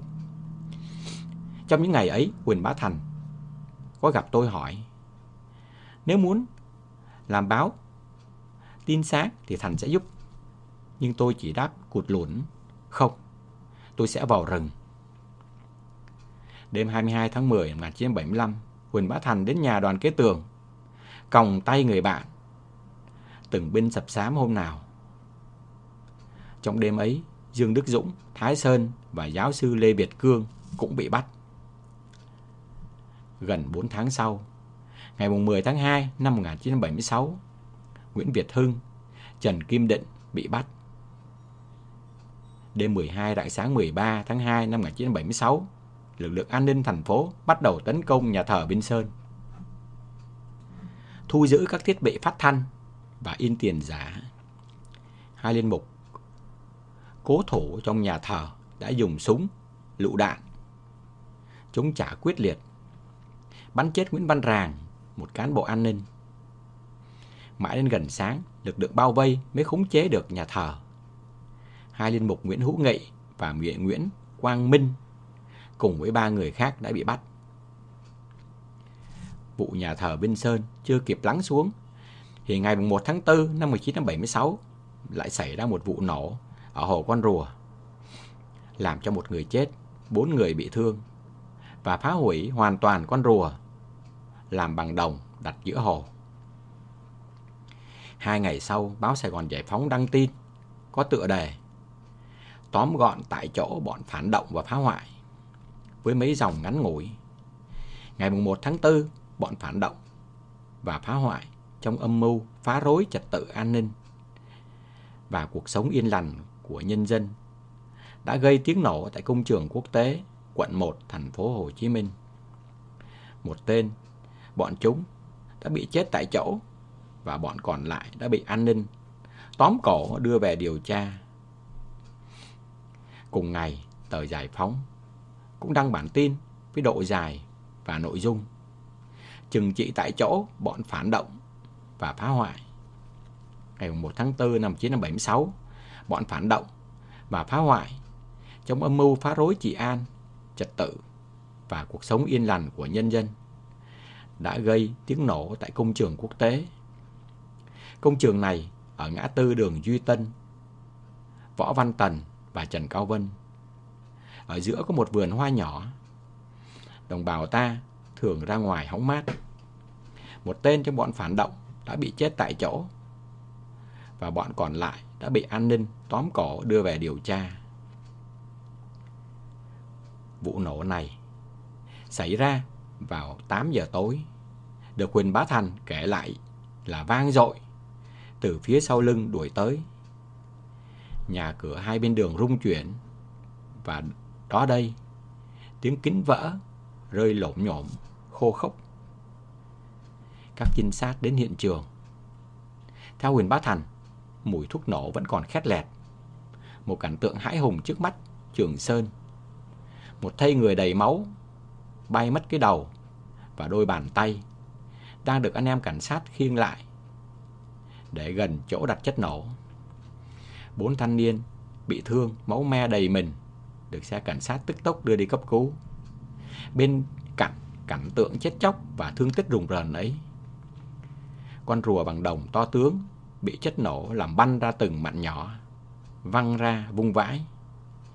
Theo giám định hiện trường của các đồng chí cán bộ, cảnh sát thuộc Bộ phận Khoa học Hình sự đã xác định sơ bộ. Chất nổ được đặt ngay ở dưới thân con rùa đồng. Loại TNT có sức công phá ước chừng 10 đến 15 kg. Việc chính quyền vội vàng kết luận trên báo chí người chết là một tên cho bọn phản động là chưa có căn cứ. Huỳnh Bá Thành, người mà báo tuổi trẻ nói rằng đã tham gia điều tra từ đầu cho đến khi kết thúc vụ án, cũng thừa nhận rằng không tìm thấy giấy tờ tùy thân thân nào trong người của hắn. Khó mà kết luận người tuổi tác chính xác khi người chết không còn mặt mũi và hai tay. Nạn nhân mặc chiếc quần jean Mỹ bạc đầu, màu. Chiếc áo kaki đã sờn. Chân đi dép nhựa, mòn sát gót. Cũng thật khó mà kết luận thành phần xã hội của kẻ đã đặt chất nổ. Theo Huyền Bá Thành thì có ít nhất 3 trường hợp đã đến công an đầu thú. Một số kẻ khác đã bị bắt khi đang ba hoa ở quán cà phê rằng mình là kẻ chủ mưu. Nhưng hóa ra bọn họ đều là những kẻ háo danh hoặc có vấn đề tâm thần. Nhiều vụ bắt bí mật đã được ngành an ninh thực hiện. Một trong số đó là Lỗ Hung. Lỗ Hung khai nhận và theo Huyền Bá Thành, trong người anh ta có một mảnh giấy ghi làm thêm ba thẻ tổ viên tổ hợp ván sàn theo Thành thì vợ chồng nhà văn Trần Dạ Từ và Nhã Ca cũng có một tổ hợp ván sàn và lầu phá xấu. Theo đặc tình của Thành là Đặng Hoàng Hà.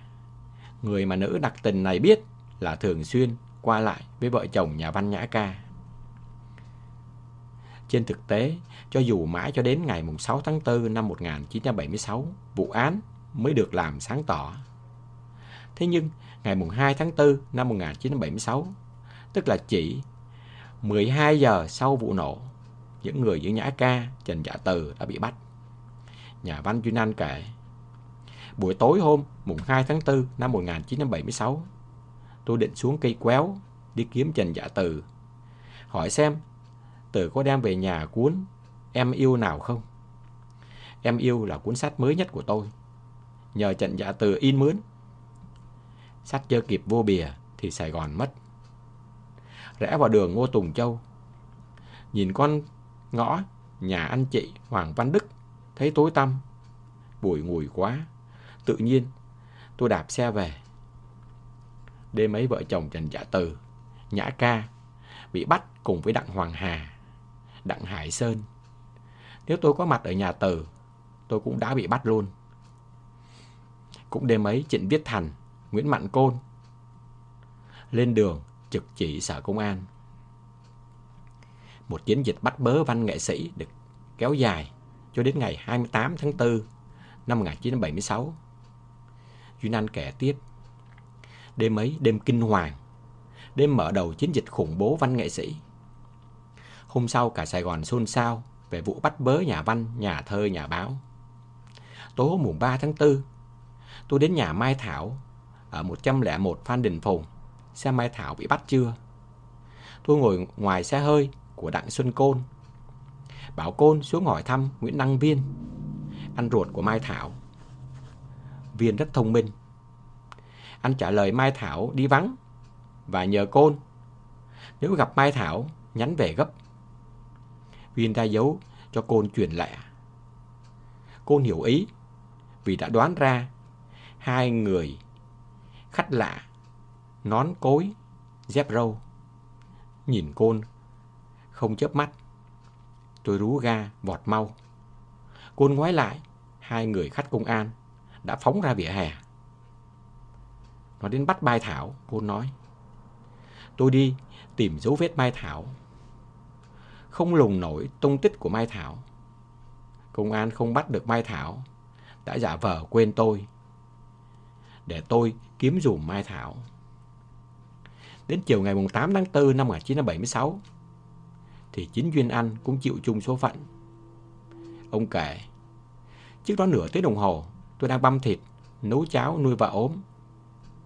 Ông tổ trưởng dân phố của tôi dẫn ông, phường trưởng và công an phường đến thăm gia đình tôi. Hỏi chuyện sinh hoạt phường khóm và nếp sống mới. Tôi bỏ nồi cháo dưới bếp để lên tiếp chính quyền. Chừng 10 phút một ông công an cáo lỗi ra về. 10 phút sau, mật vụ ập vào nhà tôi. Súng ngắn, súng dài đầy đủ. Cộng sản luôn luôn chơi chắc ăn. Họ giả vờ thăm viếng tôi. Khi biết tôi đích xác có mặt ở nhà, họ mới đến bắt. Cảnh tượng gia đình tôi lúc bấy giờ thật bi thảm. Vợ tôi đang đau nặng, vụt tỉnh, tung mềm chạy ra phòng khách. Tôi nhìn cái còng nhãn hiệu Mỹ do Cộng sản siết dính trên tay mình. Nhìn vợ tôi mặt mày tái mét, nhìn ba đứa con tôi ngơ ngác, nước mắt chảy ròng ròng. Tôi đợi công an đến bắt tôi. Sau khi tôi hay tin họ đã bắt Nguyễn mạnh Côn, Trịnh Viết Thành, Doãn Quốc Sĩ. Lý do bạn phản động cho nổ hồ con rùa được hình Huỳnh Bá Thành thuật lại trong một cuốn sách mà báo tuổi trẻ khẳng định là câu chuyện hoàn toàn có thật là nhằm phá con rùa ếm đuôi rồng để cho đuôi rồng quậy phá chế độ mới. Duyên An, Anh, một nhân vật của quyển sách Vụ án Hồ Con Rùa nhận xét bỏ qua thứ văn chương hạng bét và thứ kiến thức thức tình báo dày dày dép của Huỳnh Bá Thành. Cộng sản khẳng định chúng tôi là tay sai của CIA. Gài lại. Căn nhà số 104 đường Trung Lý. Sau này đổi thành Nam Kỳ khởi nghĩa của vợ chồng Đằng Giao là trụ sở. Lui tới họp bàn của chúng tôi. Bút hiệu của chúng tôi được nhai nhái. Hơi hơi giống. Đằng Giao là Đỗ Gia. Chu Thị Thủy là Chu Nữ, vợ chồng Nhã Ca Trần Dạ Từ. Lê Dạ, Tú Dung, Nguyễn Mạnh, Côn là Nguyễn Côn. Tôi là Vũ Long. Cộng sản đề cao. Hoàng Hà Đặng. Tên thật là Đặng Hoàng Hà. Như là một lãnh tụ ghê gớm, ngang cơ với Hồ Chí Minh, thỏa hoạt động bí mật. Thật ra thì Đặng Hoàng Hà chỉ là một phóng viên tài tử, con người hiền lành, chưa từng biết tình báo là gì.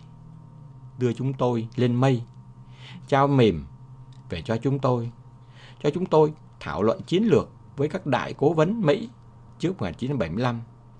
Rồi khi tóm được chúng tôi, thì mô tả chúng tôi là những thằng ăn mày, những thằng đói thuốc phiện thất thểu vào tù đền tội. Và xưng em với nữ công an ngọt sớt. Trên thực tế, trong những ngày ấy cũng có rất nhiều những người chống đối chính quyền bằng hành động. Có những người nhất là giới văn nghệ sĩ. Chống đối bằng những lời nói cho sướng miệng. Có những kẻ lợi dụng lòng tin, bày đặt chống đối để lừa đảo tình, tiền của những người dân không ưa chế độ. Nhưng cũng có những cái bẫy được đặt ở đâu đó. Ngày 6 tháng 4 năm 1976, chính quyền quyết định tấn công vào nơi được gọi là xào huyệt của bọn phản cách mạng. Đặt trong một khu rừng ở Tùng Nghĩa, Lâm Đồng. Bắn chết 6 người, bắt sống chủ tịch Trần Duy Ninh và 8 tên khác. Ngày 8 tháng 4 năm 1976, 43 mục tiêu ở Sài Gòn bị đồng loạt tấn công. Bắt thêm 50 tên, thu giữ một điện đài, hai máy in bạc giả,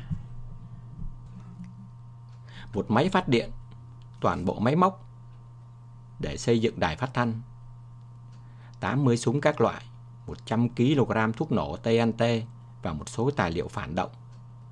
Hành động này còn mang ý nghĩa chấn áp vì ngày 29 tháng 4 năm 1976, trên cả nước sẽ diễn ra một sự kiện hết sức quan trọng của chính quyền cách mạng. Tổng tuyển cử bầu Quốc hội thống nhất đầu tiên của Việt Nam. Chính quyền muốn đảm bảo rằng sẽ không xảy ra sự cố. Nhiều người đã bị bắt mà cho đến khi nhắm mắt lìa đời vẫn không biết vì lý do gì. Ngày 7 tháng 4 năm 1976, họa sĩ Chóe bị bắt. Họa sĩ Chóe tên thật là Nguyễn Hải Chí. Trong thời gian đi trung sĩ tại phòng 3 Bộ Tổng Tham mưu, Chóe nổi tiếng với những tác phẩm châm biếm, phản chiến đăng trên báo Chí Sài Gòn, chế diễu từ cố vấn an ninh quốc gia Kissinger, Tổng thống Nixon cho tới Tổng thống Nguyễn Văn Thiệu. Chăn của chóe cũng châm biếm cả bà Nguyễn Thị Bình và ông Lê Đức Thọ. Ở cơ quan Tổng tham mưu, hạ sĩ Nguyễn Hải Chí, bé tí chức viên đại tướng Cao Văn Viên. Nhưng họa sĩ chóe thì vĩ đại gấp nghìn lần Cao Văn Viên. Trong chiến tranh, biếm họa của chóe đã được các tờ báo nổi tiếng của Mỹ đăng. Chính quyền Sài Gòn cũng không ưa gì chóe. Cuối năm 1974, ông bị bắt do vi phạm lệnh cấm những người đang phục vụ trong quân đội làm báo. Khi Đại tướng Tổng tham mưu quân lực Việt Nam Cộng Hòa đào ngũ trốn khỏi Việt Nam, quên đọc huấn thị nhật lệnh, nhờ đại tá thi sĩ Cao Tiêu viết hộ, thì hạ sĩ Hải Chí còn nằm ở trong phòng giam của Cục An ninh Quân đội. Ngày 30 tháng 4, chính cách mạng đã mở cửa nhà tù cho chóe. Họa sĩ chóe nhớ lại, một hôm, đi ngang qua quán cà phê 104 công lý của Chu Thị Thủy đằng giao. Tôi nghe nhã ca kêu, nên có vào ngồi một lúc. Đó là lần duy nhất tôi ngồi với họ kể từ sau ngày 30 tháng 4. Nhưng sự liên đới của chóe không chỉ bị Huỳnh Bá Thành lưu ý trong lần cà phê ấy. Trong vụ án Hồ Quan Rùa, Thành đã viết về một mối quan hệ của Tú Dung, Nhã Ca với Barry Hinton. Viên sĩ quan CIA, người Mỹ, tên là Barry Hunter Hinton, cầm tay chỉ việc cho Tú Dung. Thì nữ văn sĩ này biến thành một nữ biệt kích, chống cách mạng một cách hoàn toàn, không còn lương chi của một người trí thức. Cách nói đó không chỉ cáo buộc Nhã Ca. Huỳnh Bá Thành cũng từng là một họa sĩ biếm. Biết Barry Hinton đánh giá cao tài năng của chóe. Barry Hinton đã tuyển tranh của chóe in thành tập The World of Jazz. Sách được in ra nhưng vì Barry Hinton là một công chức thuộc Bộ Ngoại giao Mỹ nên đành chấp nhận không phát hành tập sách đả kích Bộ trưởng Ngoại giao lúc đó. Chúa bị bắt khi đang làm việc ở tòa soạn báo lao động mới. Ông bị dẫn về nhà ở số 52 trên 8 Quang Trung Gò Vấp. Lúc đã 6 giờ chiều. Công an khám xét. Đến 9 giờ đêm thì giải ông về trại tạm giam. Huỳnh Bá Thành là người bắt chóe. Ba ngày trước tổng tuyển cử 26 tháng 4 năm 1976, an ninh ra lệnh bắt tiếp luật sư Nguyễn Ngọc Bích Ông Bích không bao giờ biết vì sao mình bị bắt. Ông từng làm cho cơ quan trợ giúp Mỹ USAID trong chương trình cấp căn cước cho người từ 16 tuổi trở lên. Và sau khi tốt nghiệp cử nhân luật, ông nhận được học bổng đi học thêm một năm tại Đại học Harvard, Mỹ.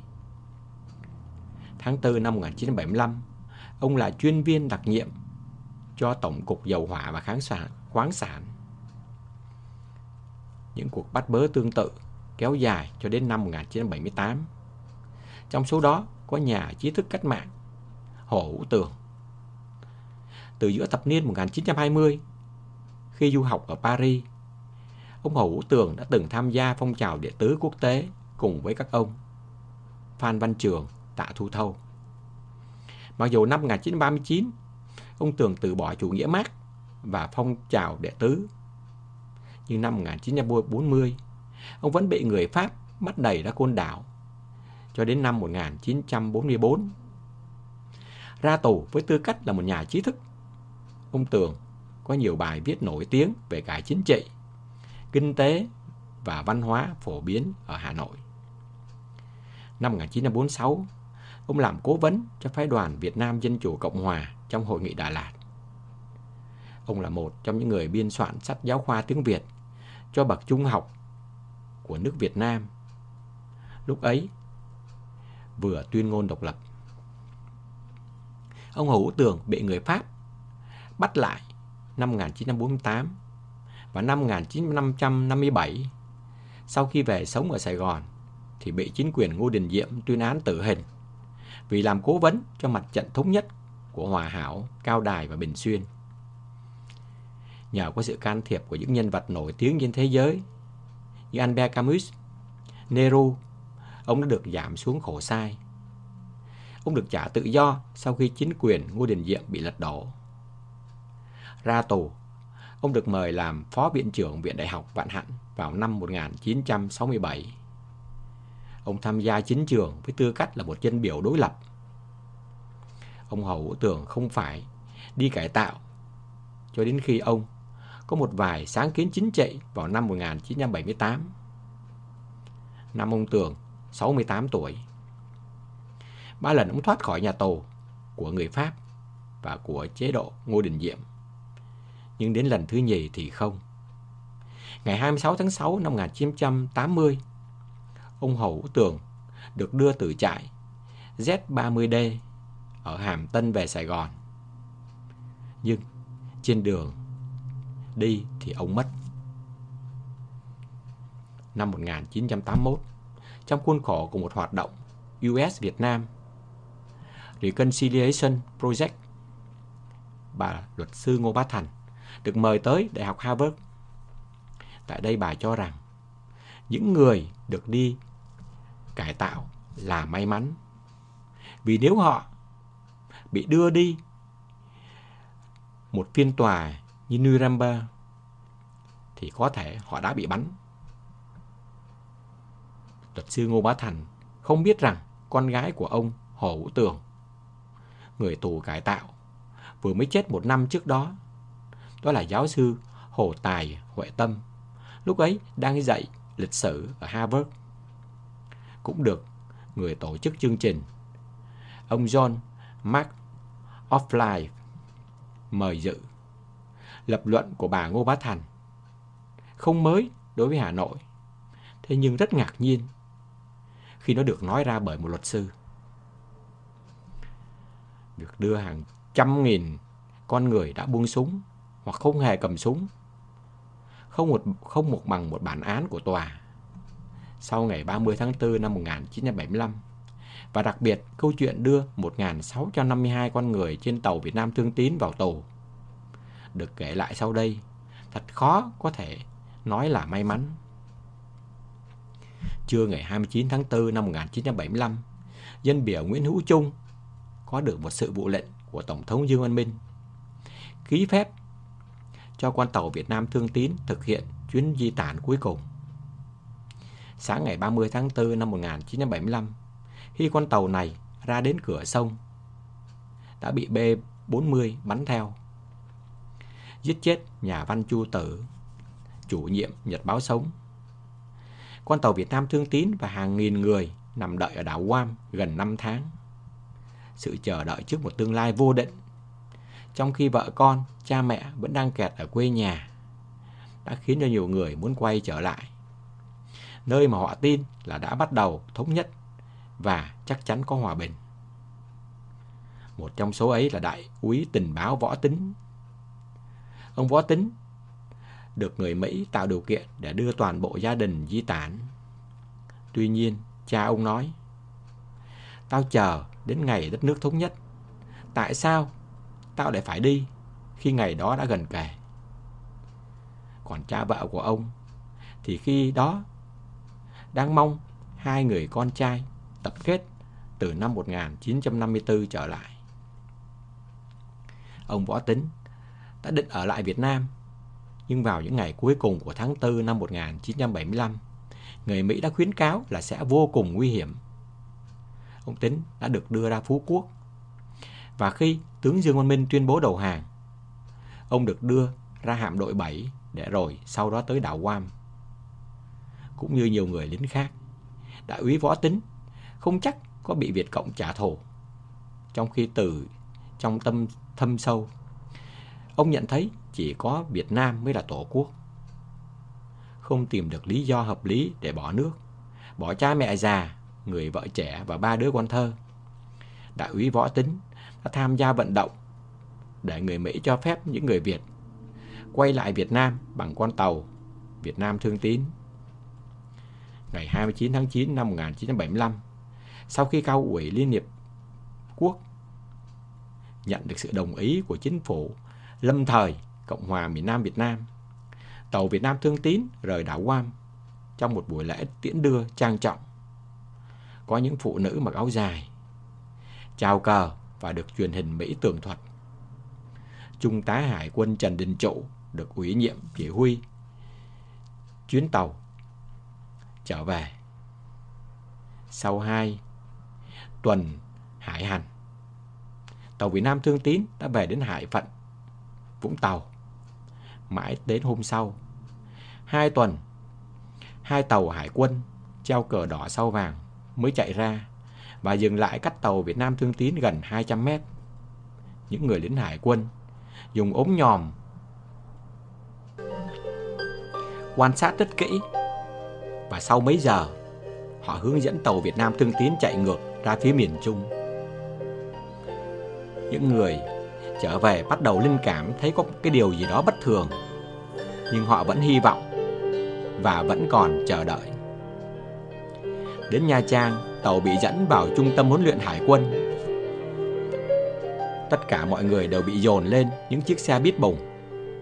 Và khi được chở đến trung tâm thẩm vấn của quân đoàn 2 thì mọi người được lệnh phải chút bỏ hết quần áo, bị khám xét rất nhiều lần, từ đầu đến chân, được phát cho hai bộ đồ lính rộng thùng thình, một chiếc chiếu rộng 8 tấc, rồi dẫn đi nhốt ở phòng giam. Trừ một đứa bé khi ấy 7 tuổi, tất cả đều phải đi tù. Người ít nhất 9 tháng, người lâu nhất, Trung tá Trần Đình Trụ, phải ở tù đến 13 năm.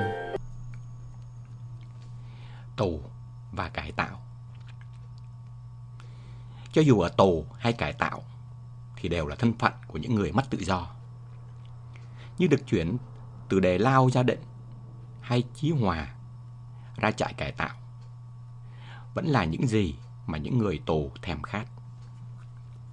Duyên An biết, nếu tôi đã phục vụ, mở ngoặc trong quân đội, đóng ngoặc, như Thanh Tâm Tuyền, Phan Nhật Nam, Tô Thủy Yên, tôi sẽ đóng một khoản tiền ăn 10 ngày cho đơn vị tôi trình diện học tập ở trường Gia Long, ở trường La Santa Be hay ở cô nhi viện Đông Bosco chẳng hạn. Rồi tôi chờ đợi xe Molotova hay xe GMC xe đò nữa. Chở tôi đến trại nào đó ở Long Giao, ở Suối Máu, ở Long Thành. Tôi đi tù với hàng ngàn, hàng vạn bạn bè. Tôi không có việc gì phải sợ hãi. Ít ra hai ba năm đầu, bộ đội họ quản lý tôi cũng dễ dãi hơn công an.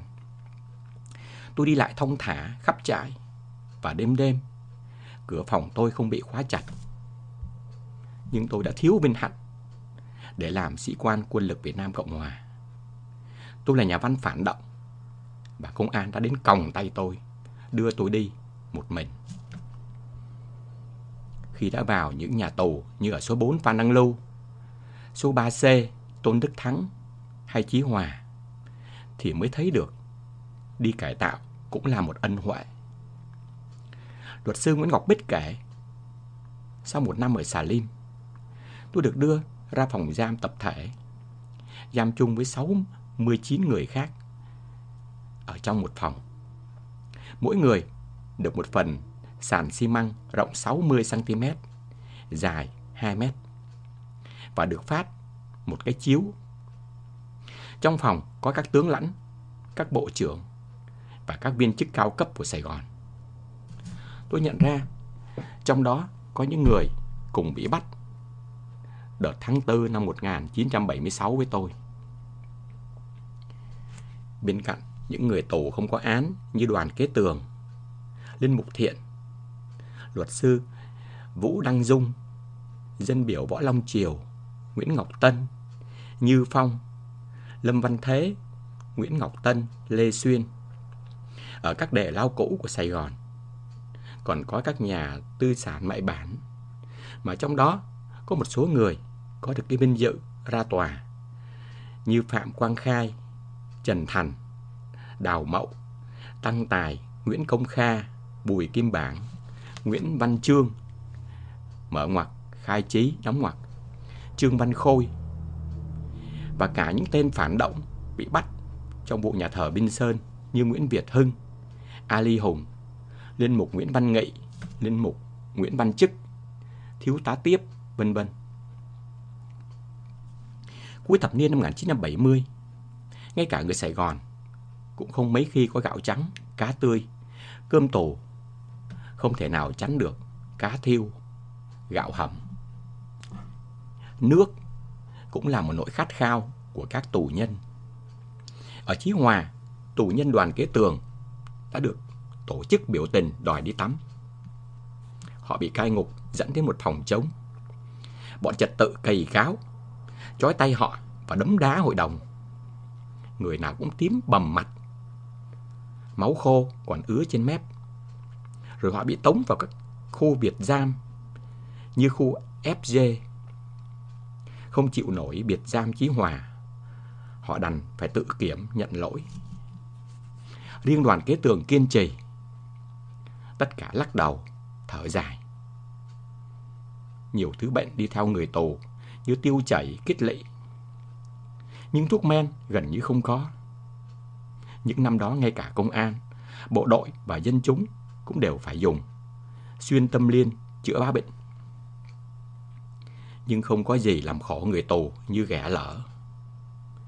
Theo Duyên Anh, ghẻ đề lao nó ranh mãnh lắm. Nó cứ nhà của quý mà lập chiến khu. Tù nhân này cởi chuồng, chống mông để tù nhân khác. Bôi thuốc. Bôi xong vội vàng. Lấy quạt lia. Vì thuốc sót vô cùng. Trong hoàn cảnh ấy, những người tù ở đề lao gia định, Chí Hòa, có việc được đưa ra các trại cải tạo là giảm nhẹ hình phạt. Trước Tết năm 1977, 2 phần 3 văn nghệ sĩ và ký giả, trong đó có Nhã Ca, được tập trung tại khu A. Chí Hòa học tập một tháng rồi được tha về. Những người như Doãn Quốc Sĩ, Lê Xuyên, Nguyễn Mạnh Côn, Đằng Giao, Trần Dạ Từ, Chóe, Duyên Anh, phần lớn vẫn ở tù. Cá biệt, có những người đứng đầu, cứng đầu như đoàn kế tường thì bị giữ lại suốt 10 năm ở Chí Hòa. Trong khi đó một số khác được chuyển từ chế độ tù sang cải tạo. Nhưng đấy là câu chuyện xảy ra trước năm 1978 khi chiến tranh biên giới Tây Nam xảy ra và ở phía Bắc Trung Quốc bắt đầu đe dọa. Các trại cải tạo được chuyển giao từ quân đội sang công an. Theo đại úy Phan Nhật Nam, chúng tôi bắt đầu chịu cảnh tù tội khắc nghiệt.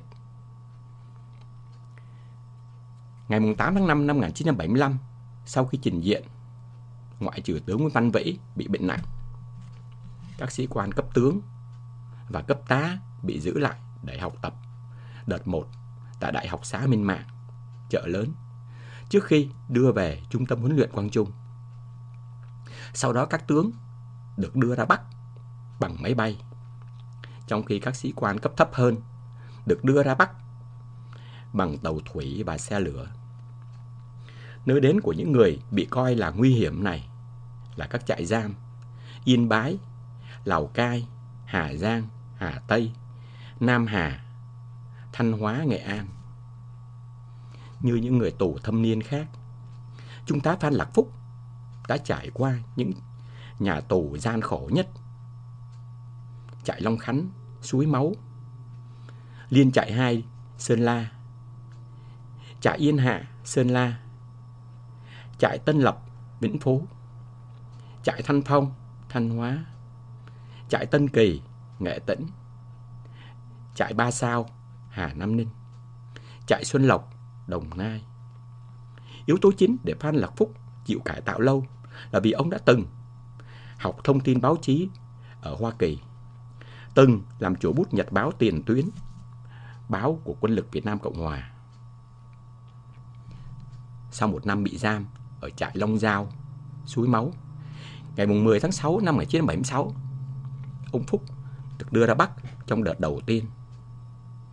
Ông đã biết, chúng tôi đang ngồi ở sân tập kết trại suối máu. thì người bạn thân cùng ngành của chúng tôi là tạ tị chạy hốt hoảng. Đi chuyến này à? Ra Bắc đấy. Thế là năm niên đấy nhé. Có nhắn gì về nhà không? Tôi và Hùng nhìn nhau cười và nói với bạn. Ờ, nói hộ với gia đình là tụi tôi đi ra ngoài Bắc ngày hôm nay. Ở lại khỏe nhé. Người bạn họa sĩ tài danh của miền Nam ngậm ngùi. Tạm biệt. Hẹn gặp nhau sớm ở Sài Gòn. Đức giám mục Nguyễn Văn Thuận nhớ lại buổi tối ông bị đưa ra khỏi Sài Gòn. Ngày 1 tháng 2 năm 1976 vào lúc 9 giờ tối. Bất thình lình tôi bị gọi cùng với vài tù nhân khác. Chúng tôi bị xích. Người này với người kia. Từng hai người một. Và được đẩy lên một chiếc xe cam nhông. Cuộc hành trình ngắn đưa chúng tôi đến Tân Cảng. Chúng tôi thấy một con tàu trước mặt. Hoàn toàn chìm trong bóng tối để dân chúng khỏi để ý. Chúng tôi bị đưa lên Bắc. Bị đưa lên tàu đi ra Bắc. Tôi bị ném xuống tàu hầm. Nơi chứa than. Chỉ có một ngọn đèn dầu nhỏ leo lét cháy. Chúng tôi tất cả là 1.500 người. Trong một tình cảnh không thể tả được.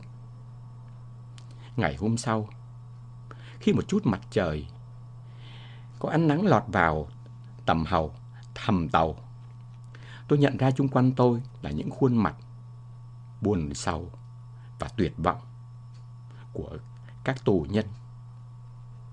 Bầu không khí sầu thảm như một đám tang. Một tù nhân đã tìm cách treo cổ tự tử với một sợi dây thép. Những người khác gọi tôi. Tôi đến nói chuyện với anh. Trung tá Phan Lạc Phúc cũng được đưa ra Bắc bằng tàu của chuyến đi ông cũng gian khổ không kém gì chuyến tàu của đức cha Nguyễn Văn Thuận. Nhưng những gì mà họ gặp trong quãng đường chuyển tù mới chỉ là những thử thách ban đầu. Thăm nuôi Trong thời gian cải tạo, càng thời gian cải tạo càng tăng, thì tiền bạc của người nhà tù nhân cũng như ngân sách của cách mạng càng dần cạn kiệt. Từ Tết năm 1976, các suất ăn bắt đầu bị cắt bớt. Đến cuối năm 1977, lương thực của tù nhân được thay bằng lúa mạch, thường được gọi là bo bo. Theo đại úy tạ trí đại trường, thì đến mùa thu năm 1978, mỗi người chỉ còn có 300 gram gạo mỗi ngày. Rau muống Rau lang không kịp ra đọt non. Rau dại cũng bị vặt khi vừa mới nhú lên. Củ chuối thì bị đào lên hết. Không phải học viên cải tạo nào cũng biết rằng lúc ấy ở ngoài xã hội, cái bao tử của thường dân cũng không no đủ hơn. Chính quản giáo, ban ngày hắc thế, nhưng ban đêm xuống cũng tìm gặp những người tù vừa được thăm nuôi để xin tí mỡ. Những ngày có đồ thăm nuôi là những ngày chống trại tưng bừng.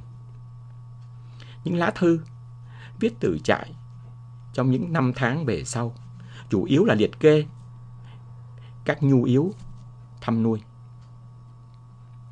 Ông Tạ Chí Đại Trường kể cũng có người vẫn giữ được tiền. Mỗi lần thăm nuôi lại có khuân, có vác nhưng cũng có người chỉ có thể mang theo mấy ổ bánh mì, lủi thủi với chồng. Không biết lần sau có còn vay được tiền để đi thăm ăn hay không? Dần dần, những người tù bắt đầu biết thăm nuôi đang trở thành một gánh nặng cho những người mẹ, người vợ ở quê cũng đang đói khổ. Để đi đến các trại cải tạo thăm chồng, thăm cha, những người con lính, vợ lính đã phải nếm biết bao chua cay, tủi nhục.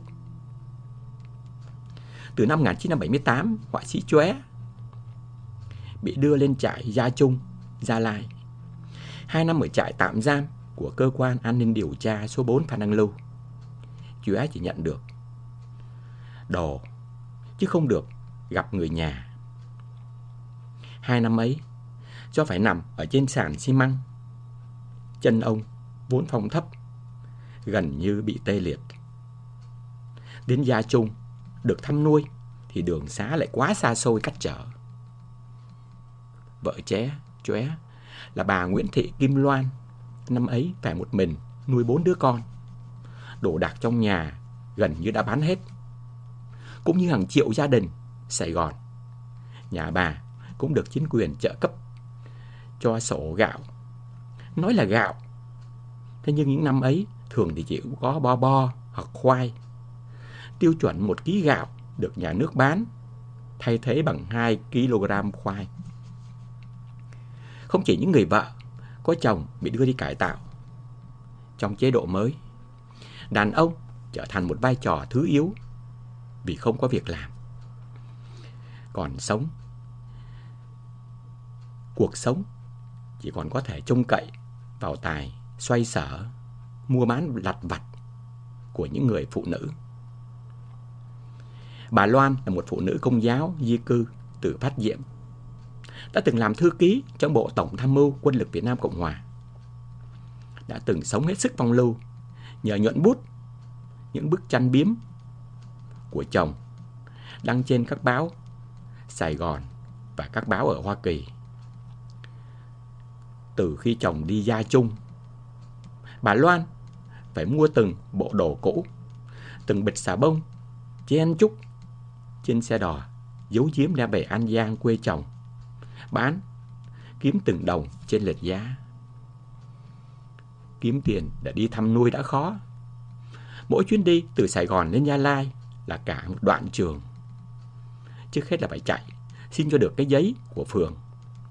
Rồi từ 3 giờ chiều đã phải ra bến xe xếp hàng.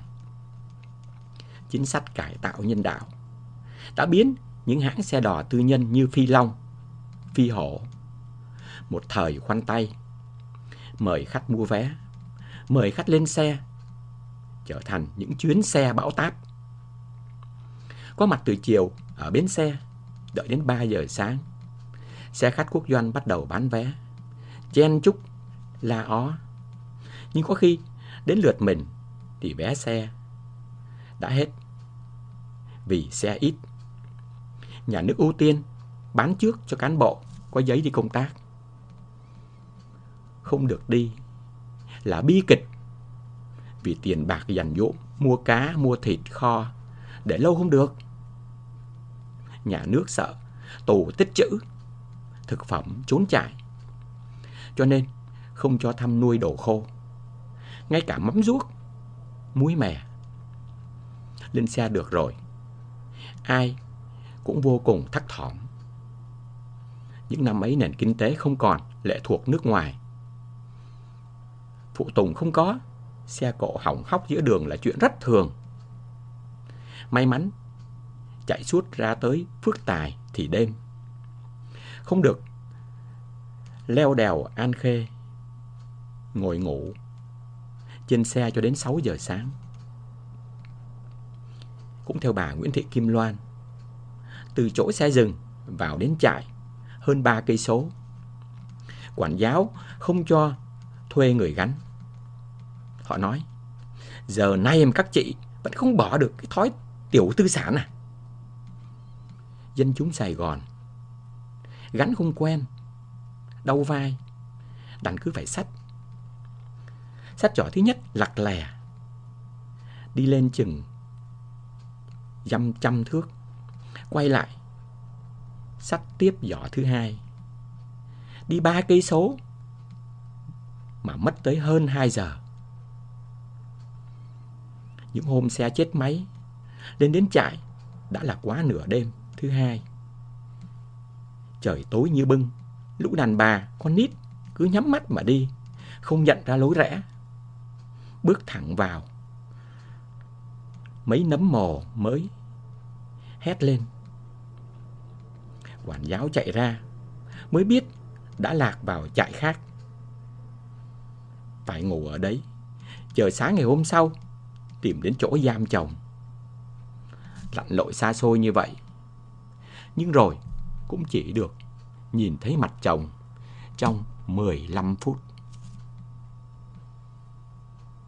Trên một cái bàn cây dài, quản giáo ngồi hai đầu.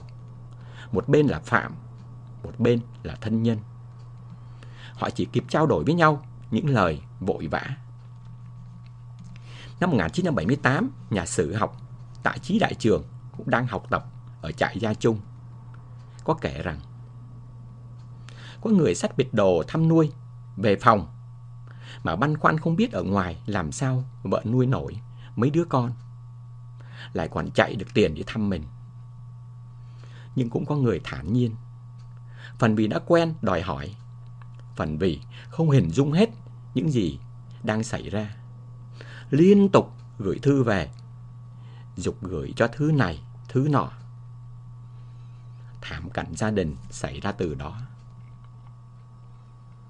Đại úy Đỗ Duy Luật tiểu đoàn trưởng tiểu đoàn 248 sư đoàn 18 ngày 19 tháng 4 năm 1975. Đơn vị của ông được điều từ Bình Tuy về Long Long Khánh. Tham gia trận Long Khánh gây tổn thất nhiều cho quân giải phóng. Hai ngày sau khi ra trình diện, ông Luật bị đưa lên Long Giao.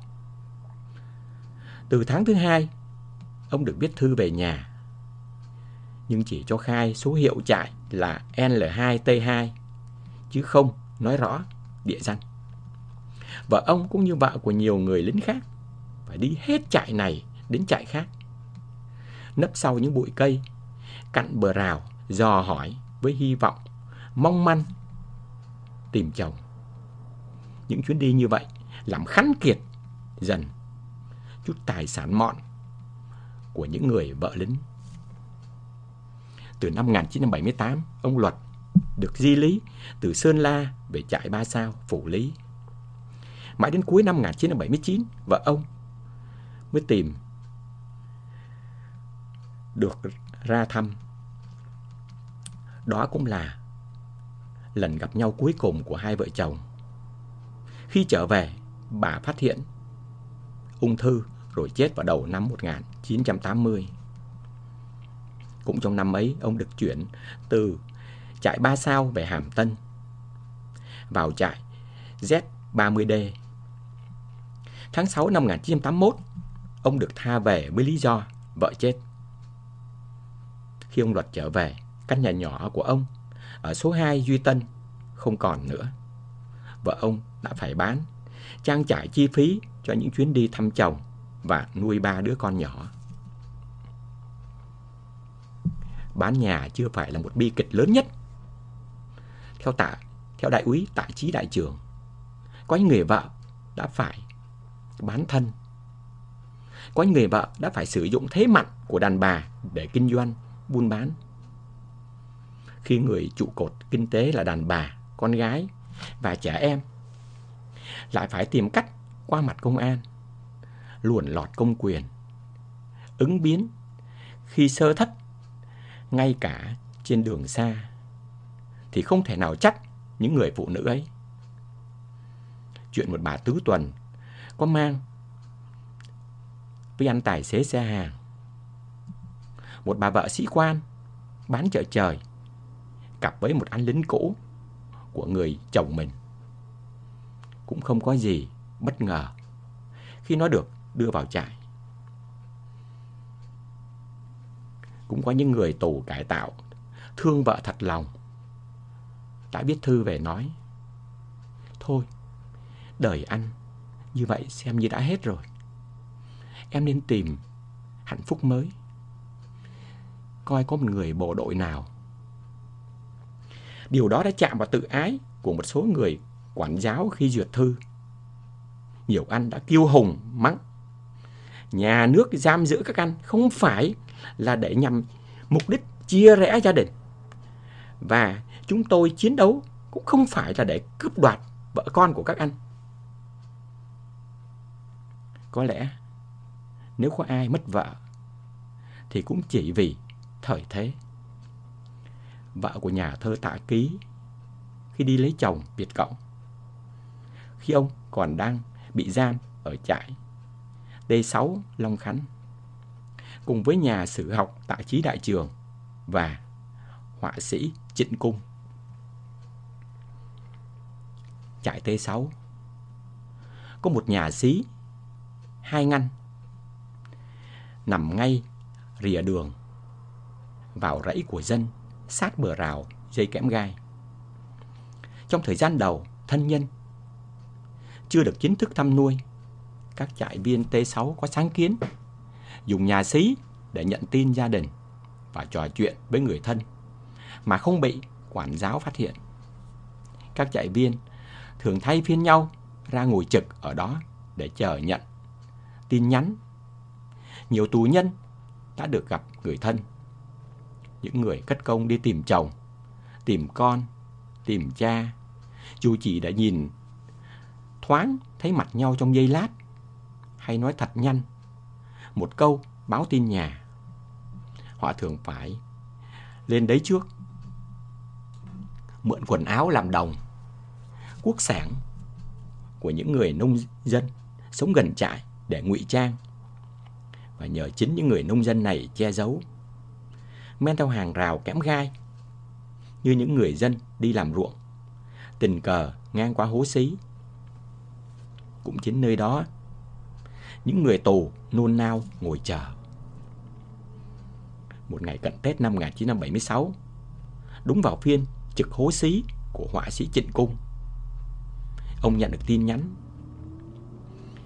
tạ ký, gặp mẹ lúc 2 giờ trưa nay. Trịnh Cung vội báo tin cho tạ ký. Khi đó, theo ông Trịnh Cung, đó là một tin vui bất ngờ của tạ ký. Vì đã nửa năm chưa được thăm nuôi. Nhưng thông tin mà anh nhận được từ mẹ chỉ là vợ con, nó lấy thằng Việt Cộng rồi. Ở nhà có mẹ lo sắp nhỏ, con cứ yên tâm. Khi được phép, mẹ sẽ đi thăm. Không riêng gì tạ ký, không ít sĩ quan ngụy từ trại cải tạo. Khi đột ngột trở về, đã phải đột ngột bước ra khỏi nhà mình. Vì đứa con ngày chia tay, còn thơ, không còn nhận ra mình. Trong khi trong nhà lại treo một cái nón cối. Học tập Đầu tháng 4 năm 1965, khi viết thư đầu hàng, gửi Đại tướng Tư lệnh quân đội miền Bắc rằng Đại tướng Lee đã xin cho những người lính của ông được mang lừa ngựa mà họ đã đem từ nhà khi tham chiến. Xin lỗi, đầu tháng 4 năm 1865 trở về quê cũ làm ăn. Còn Đại tướng Dương Văn Minh vào cuối năm 1 tháng 4 vào cuối tháng 4 năm 1975 đã tuyên bố đầu hàng vô điều kiện. Trong những động thái chính trị trước đó, không có dấu hiệu nào cho thấy tướng Minh và bộ tham mưu của ông đã lo lắng cho số phận của hàng triệu binh sĩ miền Nam. Cũng thật khó có thể trách tướng Minh. Trước khi tuyên bố đầu hàng, ông đã không có cơ hội nào để thương lượng với những người chiến thắng.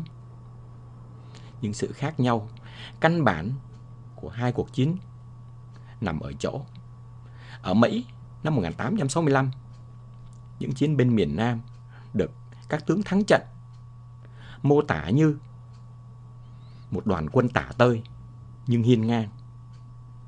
Còn ở Việt Nam năm 1975, những người lính miền Nam Việt Nam bị những người chiến thắng gọi là tay sai, là giả thú.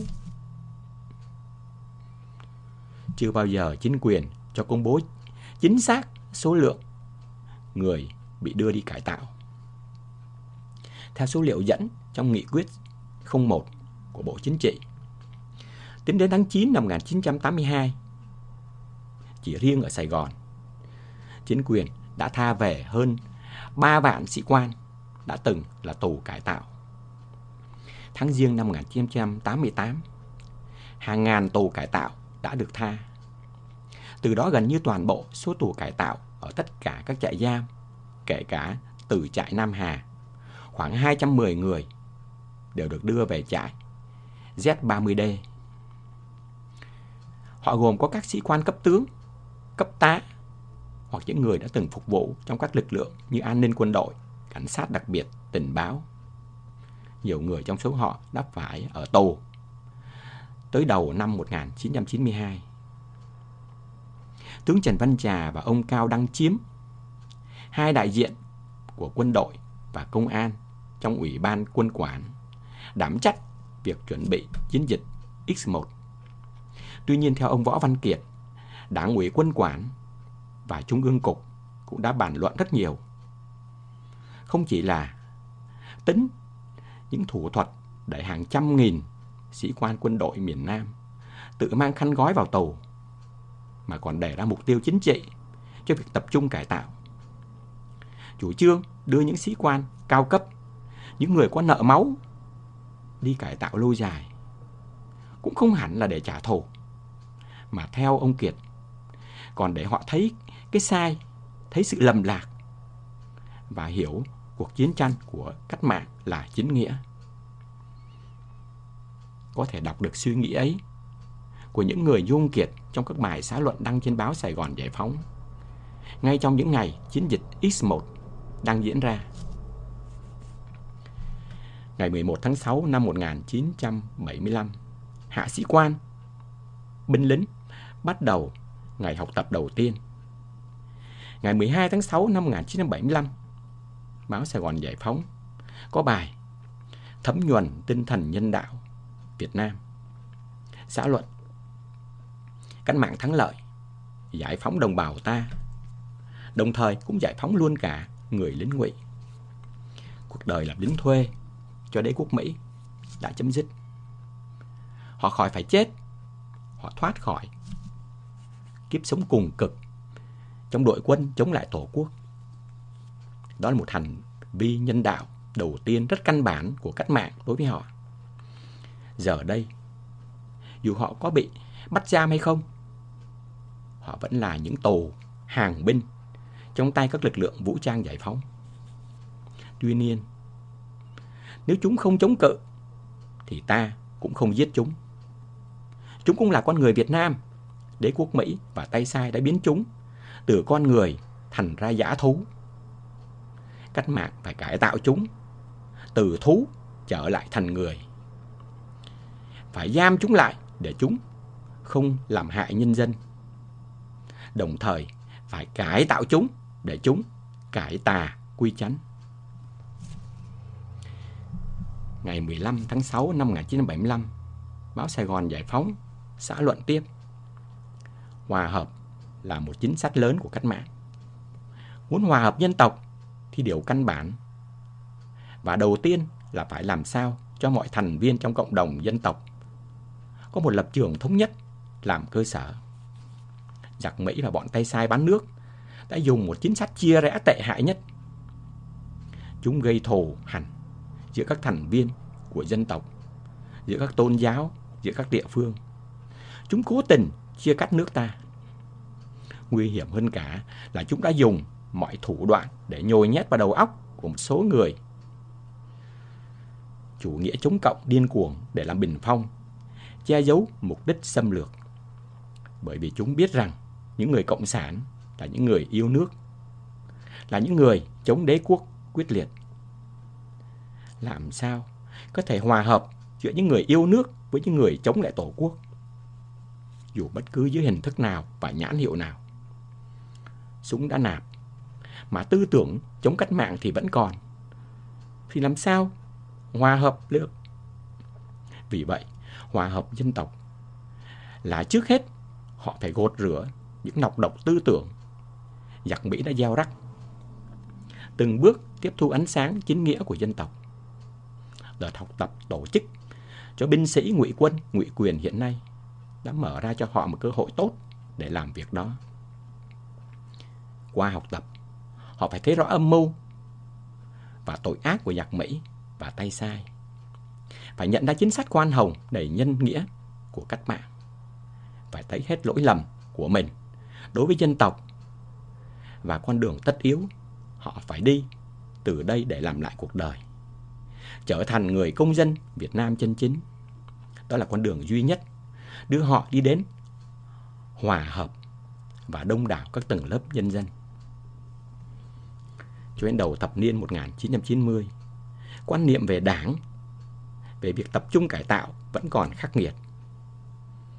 Thông báo ngày 20 tháng 2 năm 1991 của Ban Tư tưởng Văn hóa Trung ương về những luận điệu xuyên tạc của Bùi Tín trên đài BBC viết việc cải tạo những phần tử đã gây nhiều tội ác hoặc còn mang nặng tư tưởng chống cộng, thủ địch quyết liệt với cách mạng thì hoàn toàn không phải là vi phạm nhân quyền. Càng không phải là việc làm trái với chính sách hòa hợp, hòa giải dân tộc, mà chính là việc làm cần thiết để bảo vệ cuộc sống hòa bình, yên vui của nhân dân, bảo vệ nhân quyền cho mọi người và để tăng cường hòa hợp dân tộc. Đúng như ông Võ Văn Kiệt thừa nhận, đòi hỏi những sĩ quan thua trận tiếp thu ánh sáng chính nghĩa từ những người đưa mình vào tù là một yêu cầu quá cao. Cán bộ quản giáo miền Bắc, những người trực tiếp giáo dục, lại các ngụy quân và ngụy quyền là những người lớn lên trong một xã hội hoàn toàn khép kín. Những giai thoại nói mấy chú bộ đội ngày mới vào thấy Sài Gòn giàu có đã giữ tư thế cho miền Bắc xã hội chủ nghĩa bằng cách khoe. Ở ngoài đó, tivi tủ lạnh chạy đầy đường. Không chỉ là những chuyện khôi hài. Chuyện bộ đội tiếp thu biệt thự, cao ốc, nhìn thấy cái bồn cầu sứ trắng, tinh, tưởng rằng bồn rửa rau, cho rau vào, giật nước, thấy rau trôi đi mất, bèn kêu. Bọn tư sản nó gài bẫy, cũng không hẳn là tiếu lâm chính trị. Hầu hết, bộ đội miền Bắc đều ra đi từ những làng quê nghèo đói. Đến khi vào tới Sài Gòn thì đến Đài Tiếng Nói Việt Nam. Cũng ít có dịp được nghe sách báo. Thì ngay cả thép đã thôi thế đấy. Rừng thẳm tuyết dày cũng không được đọc. Họ được dạy rằng người dân miền Nam đang phải rên xiết, lầm than. Nhiều thanh niên miền Bắc trong những ngày 30 tháng 4 năm 1975 còn ước ao được nhanh chóng vào Nam để giáo dục những thanh niên lầm đường lạc lối. Không ít quản giáo khi tiếp xúc với những sĩ quan được đào tạo chính quy của miền Nam đã nhận ra sức hiểu biết của mình đang ở đâu. Cũng có những người bị mặc cảm nên đã dùng quyền, uy, lấn át. Nhưng cũng có những người tiếp tục trung thành với những gì được dạy. Sự say xưa làm thầy của họ đã tạo ra không ít tình huống chớ treo. Theo Nguyễn Văn Trân, người được bổ sung vào Trung ương Cục đầu tháng 4 năm 1975, chủ trương từ trước của Bộ Chính trị là số nguy hiểm thì đưa ra miền Bắc cải tạo, số không nguy hiểm thì để lại ở miền Nam. Bản thân những người trong cuộc cũng nhận thấy những người được cải tạo ở miền Nam thì cuộc sống có phần nhẹ nhàng hơn, ngắn hạn hơn. Những người tù nặng, tù lâu thì ra Bắc. Những năm đầu việc cải tạo do bộ đội quản lý. Về sau, cuộc chiến tranh biên giới ngày 17 tháng 2 năm 1979, tù cải tạo được chuyển dần sang các trại ở Nam Hà, Thanh Hóa. Không chỉ bị hành hạ về tinh thần, thật khó lý giải vì sao những người chiến thắng lại giam giữ những đối thủ đã đầu hàng mình lâu như vậy. Cho đến đầu thập niên 1990, những người lính biệt kích bị bắt vào hồi đầu thập niên 1960. Những tù bên ngụy bị bắt hồi Mậu Thân năm 1968. Hồi chiến dịch Hạ Lào năm 1971 vẫn còn phải đang cải tạo. Nhà tơ Tô Thủy Yên sau 10 năm tù lúc trở về đã viết. Ta về một bóng trên đường lớn. Thơ chẳng ai đề vạt áo phai. Sao bỗng nghe đau niềm, Miền phế phủ. Mười năm đá cũng ngậm ngùi thay. Vĩnh biệt ta mười năm chết giấc. Trốn rừng thiên ỉm tiếng nghìn thu. Mười năm mặt sạm, soi khe nước Ta hóa thân thành vượn cổ sơ. Ta về qua những chuông cùng phá, Nếp chán nhăn đùa, Ngọn gió may. Ta ngẩn ngơ trông trời đất cũ, Nghe tàn cát bụi tháng năm bay. Chỉ có thế, Trời câm đất nín, Đời im lìm, Đóng ván Xanh sao Mười năm thế giới già trông thấy, Đất bạc màu đi, Đất bạc màu. Ta về như bóng chim qua trễ, Cho vội vàng thêm gió cuối mùa. Ai đứng trông vời, Mây nước đó, Ngàn năm râu tóc, Bạc phơ phơ. Một đời được mấy điều mong ước, Núi lở sông bồn đã mấy ghi.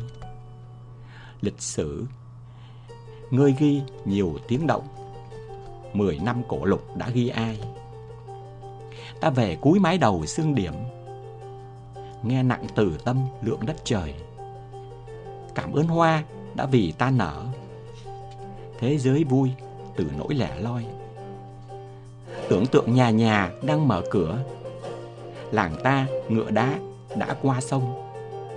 Người đi theo cá, Theo con nước. Chống ngũ liên nôn nả gióng mừng. Ta về như lá Rơi về cội. Bếp lửa nhân quần ấm tối nay. Chút rượu hồng đây xin rưới xuống. Rải oan cho cuộc biển dâu này. Ta khóc trả ơn đời máu chảy. Ruột mềm như đá dưới chân ta. Mười năm chấp bể mưa nguồn đó.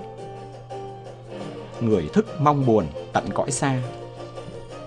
Ta về như hạt xương trên cỏ tụ, sầu nhân, thế chuyển đời. Bé bỏng thì cũng xin dị diệt. Tội tình chi lắm Nữa người ơi. Quán dốc hơi thu lùa, nỗi nhớ. Mười năm, người tỏ mặt nhau đây. Nước non ngàn dặm, bèo mây hỡi. Đành uống lưng thôi Bát nước mời. Ta về như sợi tơ trời nắng chới, Trôi buồn với nắng hanh. Ai gọi ai đi ngoài cõi vắng, Dừng chân nghe quặn thắt tâm can. Lời thề buổi ấy còn mang nặng, Nên mắc tình đời cởi chẳng ra. Ta nhớ người xa ngoài cõi nhớ, Mười năm ta vẫn cứ là ta. Ta về như tứ thơ siêu tán, Trong cõi hoang đường chẳng lãng quên. Nhà cũ, mừng còn nguyên, Mái vắt, Nhện răng, Khói ám, Mối sông nền. Mọi thứ không còn ngăn nắp cũ. Nhà thương, Khó quá, Sống thở ơ. Dậu nghiêng, Cộng đổ, Thềm um cỏ. Khách cũ không còn Khách mới thưa. Ta về khai giải bùa thiên yểm. Thức dậy đi nào, Gỗ đá ơi. Hãy kể lại 10 năm chuyện cũ. Một lần kể lại để rồi thôi. Chiều nay ta sẽ đi thơ thẩn, Thăm hỏi từng cây, Những nối nhà. Hoa bưởi, Hoa tầm xuân có nở. Mười năm cây có nhớ người xa. Ta về như đứa con phung phá, Khắn kiệt đời trong cuộc bể dâu. Mười năm, con đã già trông thấy. Huống mẹ cha đèn sắp cạn dầu. Con gẫm lại đời con thất bát. Hứa trăm điều, một chẳng làm nên. Đời qua lớp lớp tàn hư huyễn, giọt lệ xương thầm, khóc biến thiên. Ta về như tiếng kêu đồng vọng rau mát lên bờ đã trổ bông cho dẫu ngàn năm em vẫn đứng, chờ ăn như biển đã chờ sông. Ta gọi thời gian sau cánh cửa, nỗi mừng giàn giụa mắt ai sâu. Ta về như máu ân tình chảy, tự kiếp xưa nào tưởng lạc nhau. Ta về dẫu phải đi chân đất, khắp thế gian này để gặp em. Đau khổ riêng gì nơi gió cát, thềm nhà bụi chuối khóc thâu đêm cây bưởi xưa còn, nhớ trắng hoa. Đêm chưa khuya, đã hới trăng tà. Tình xưa như tuổi già không ngủ, thức trọn khuya từng nỗi xót xa.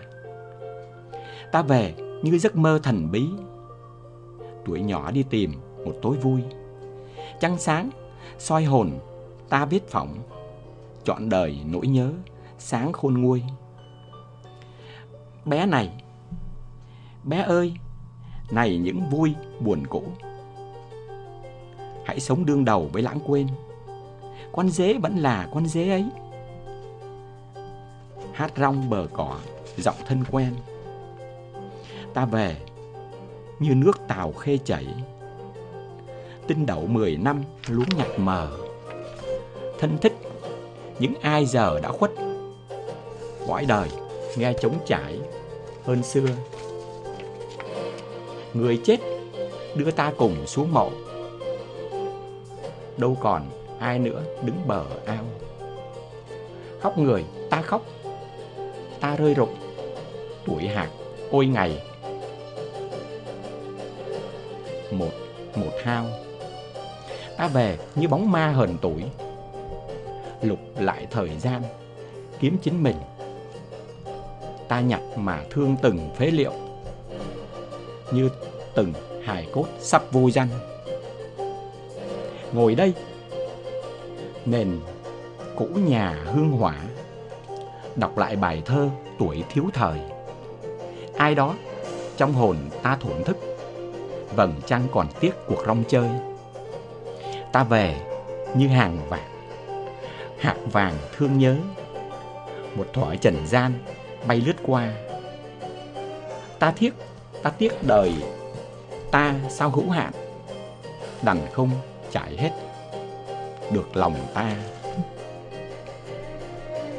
Cải tạo không chỉ là câu chuyện của từng số phận, mà còn là một phần trong cuộc bể dâu cuối thế kỷ 20 của Việt Nam.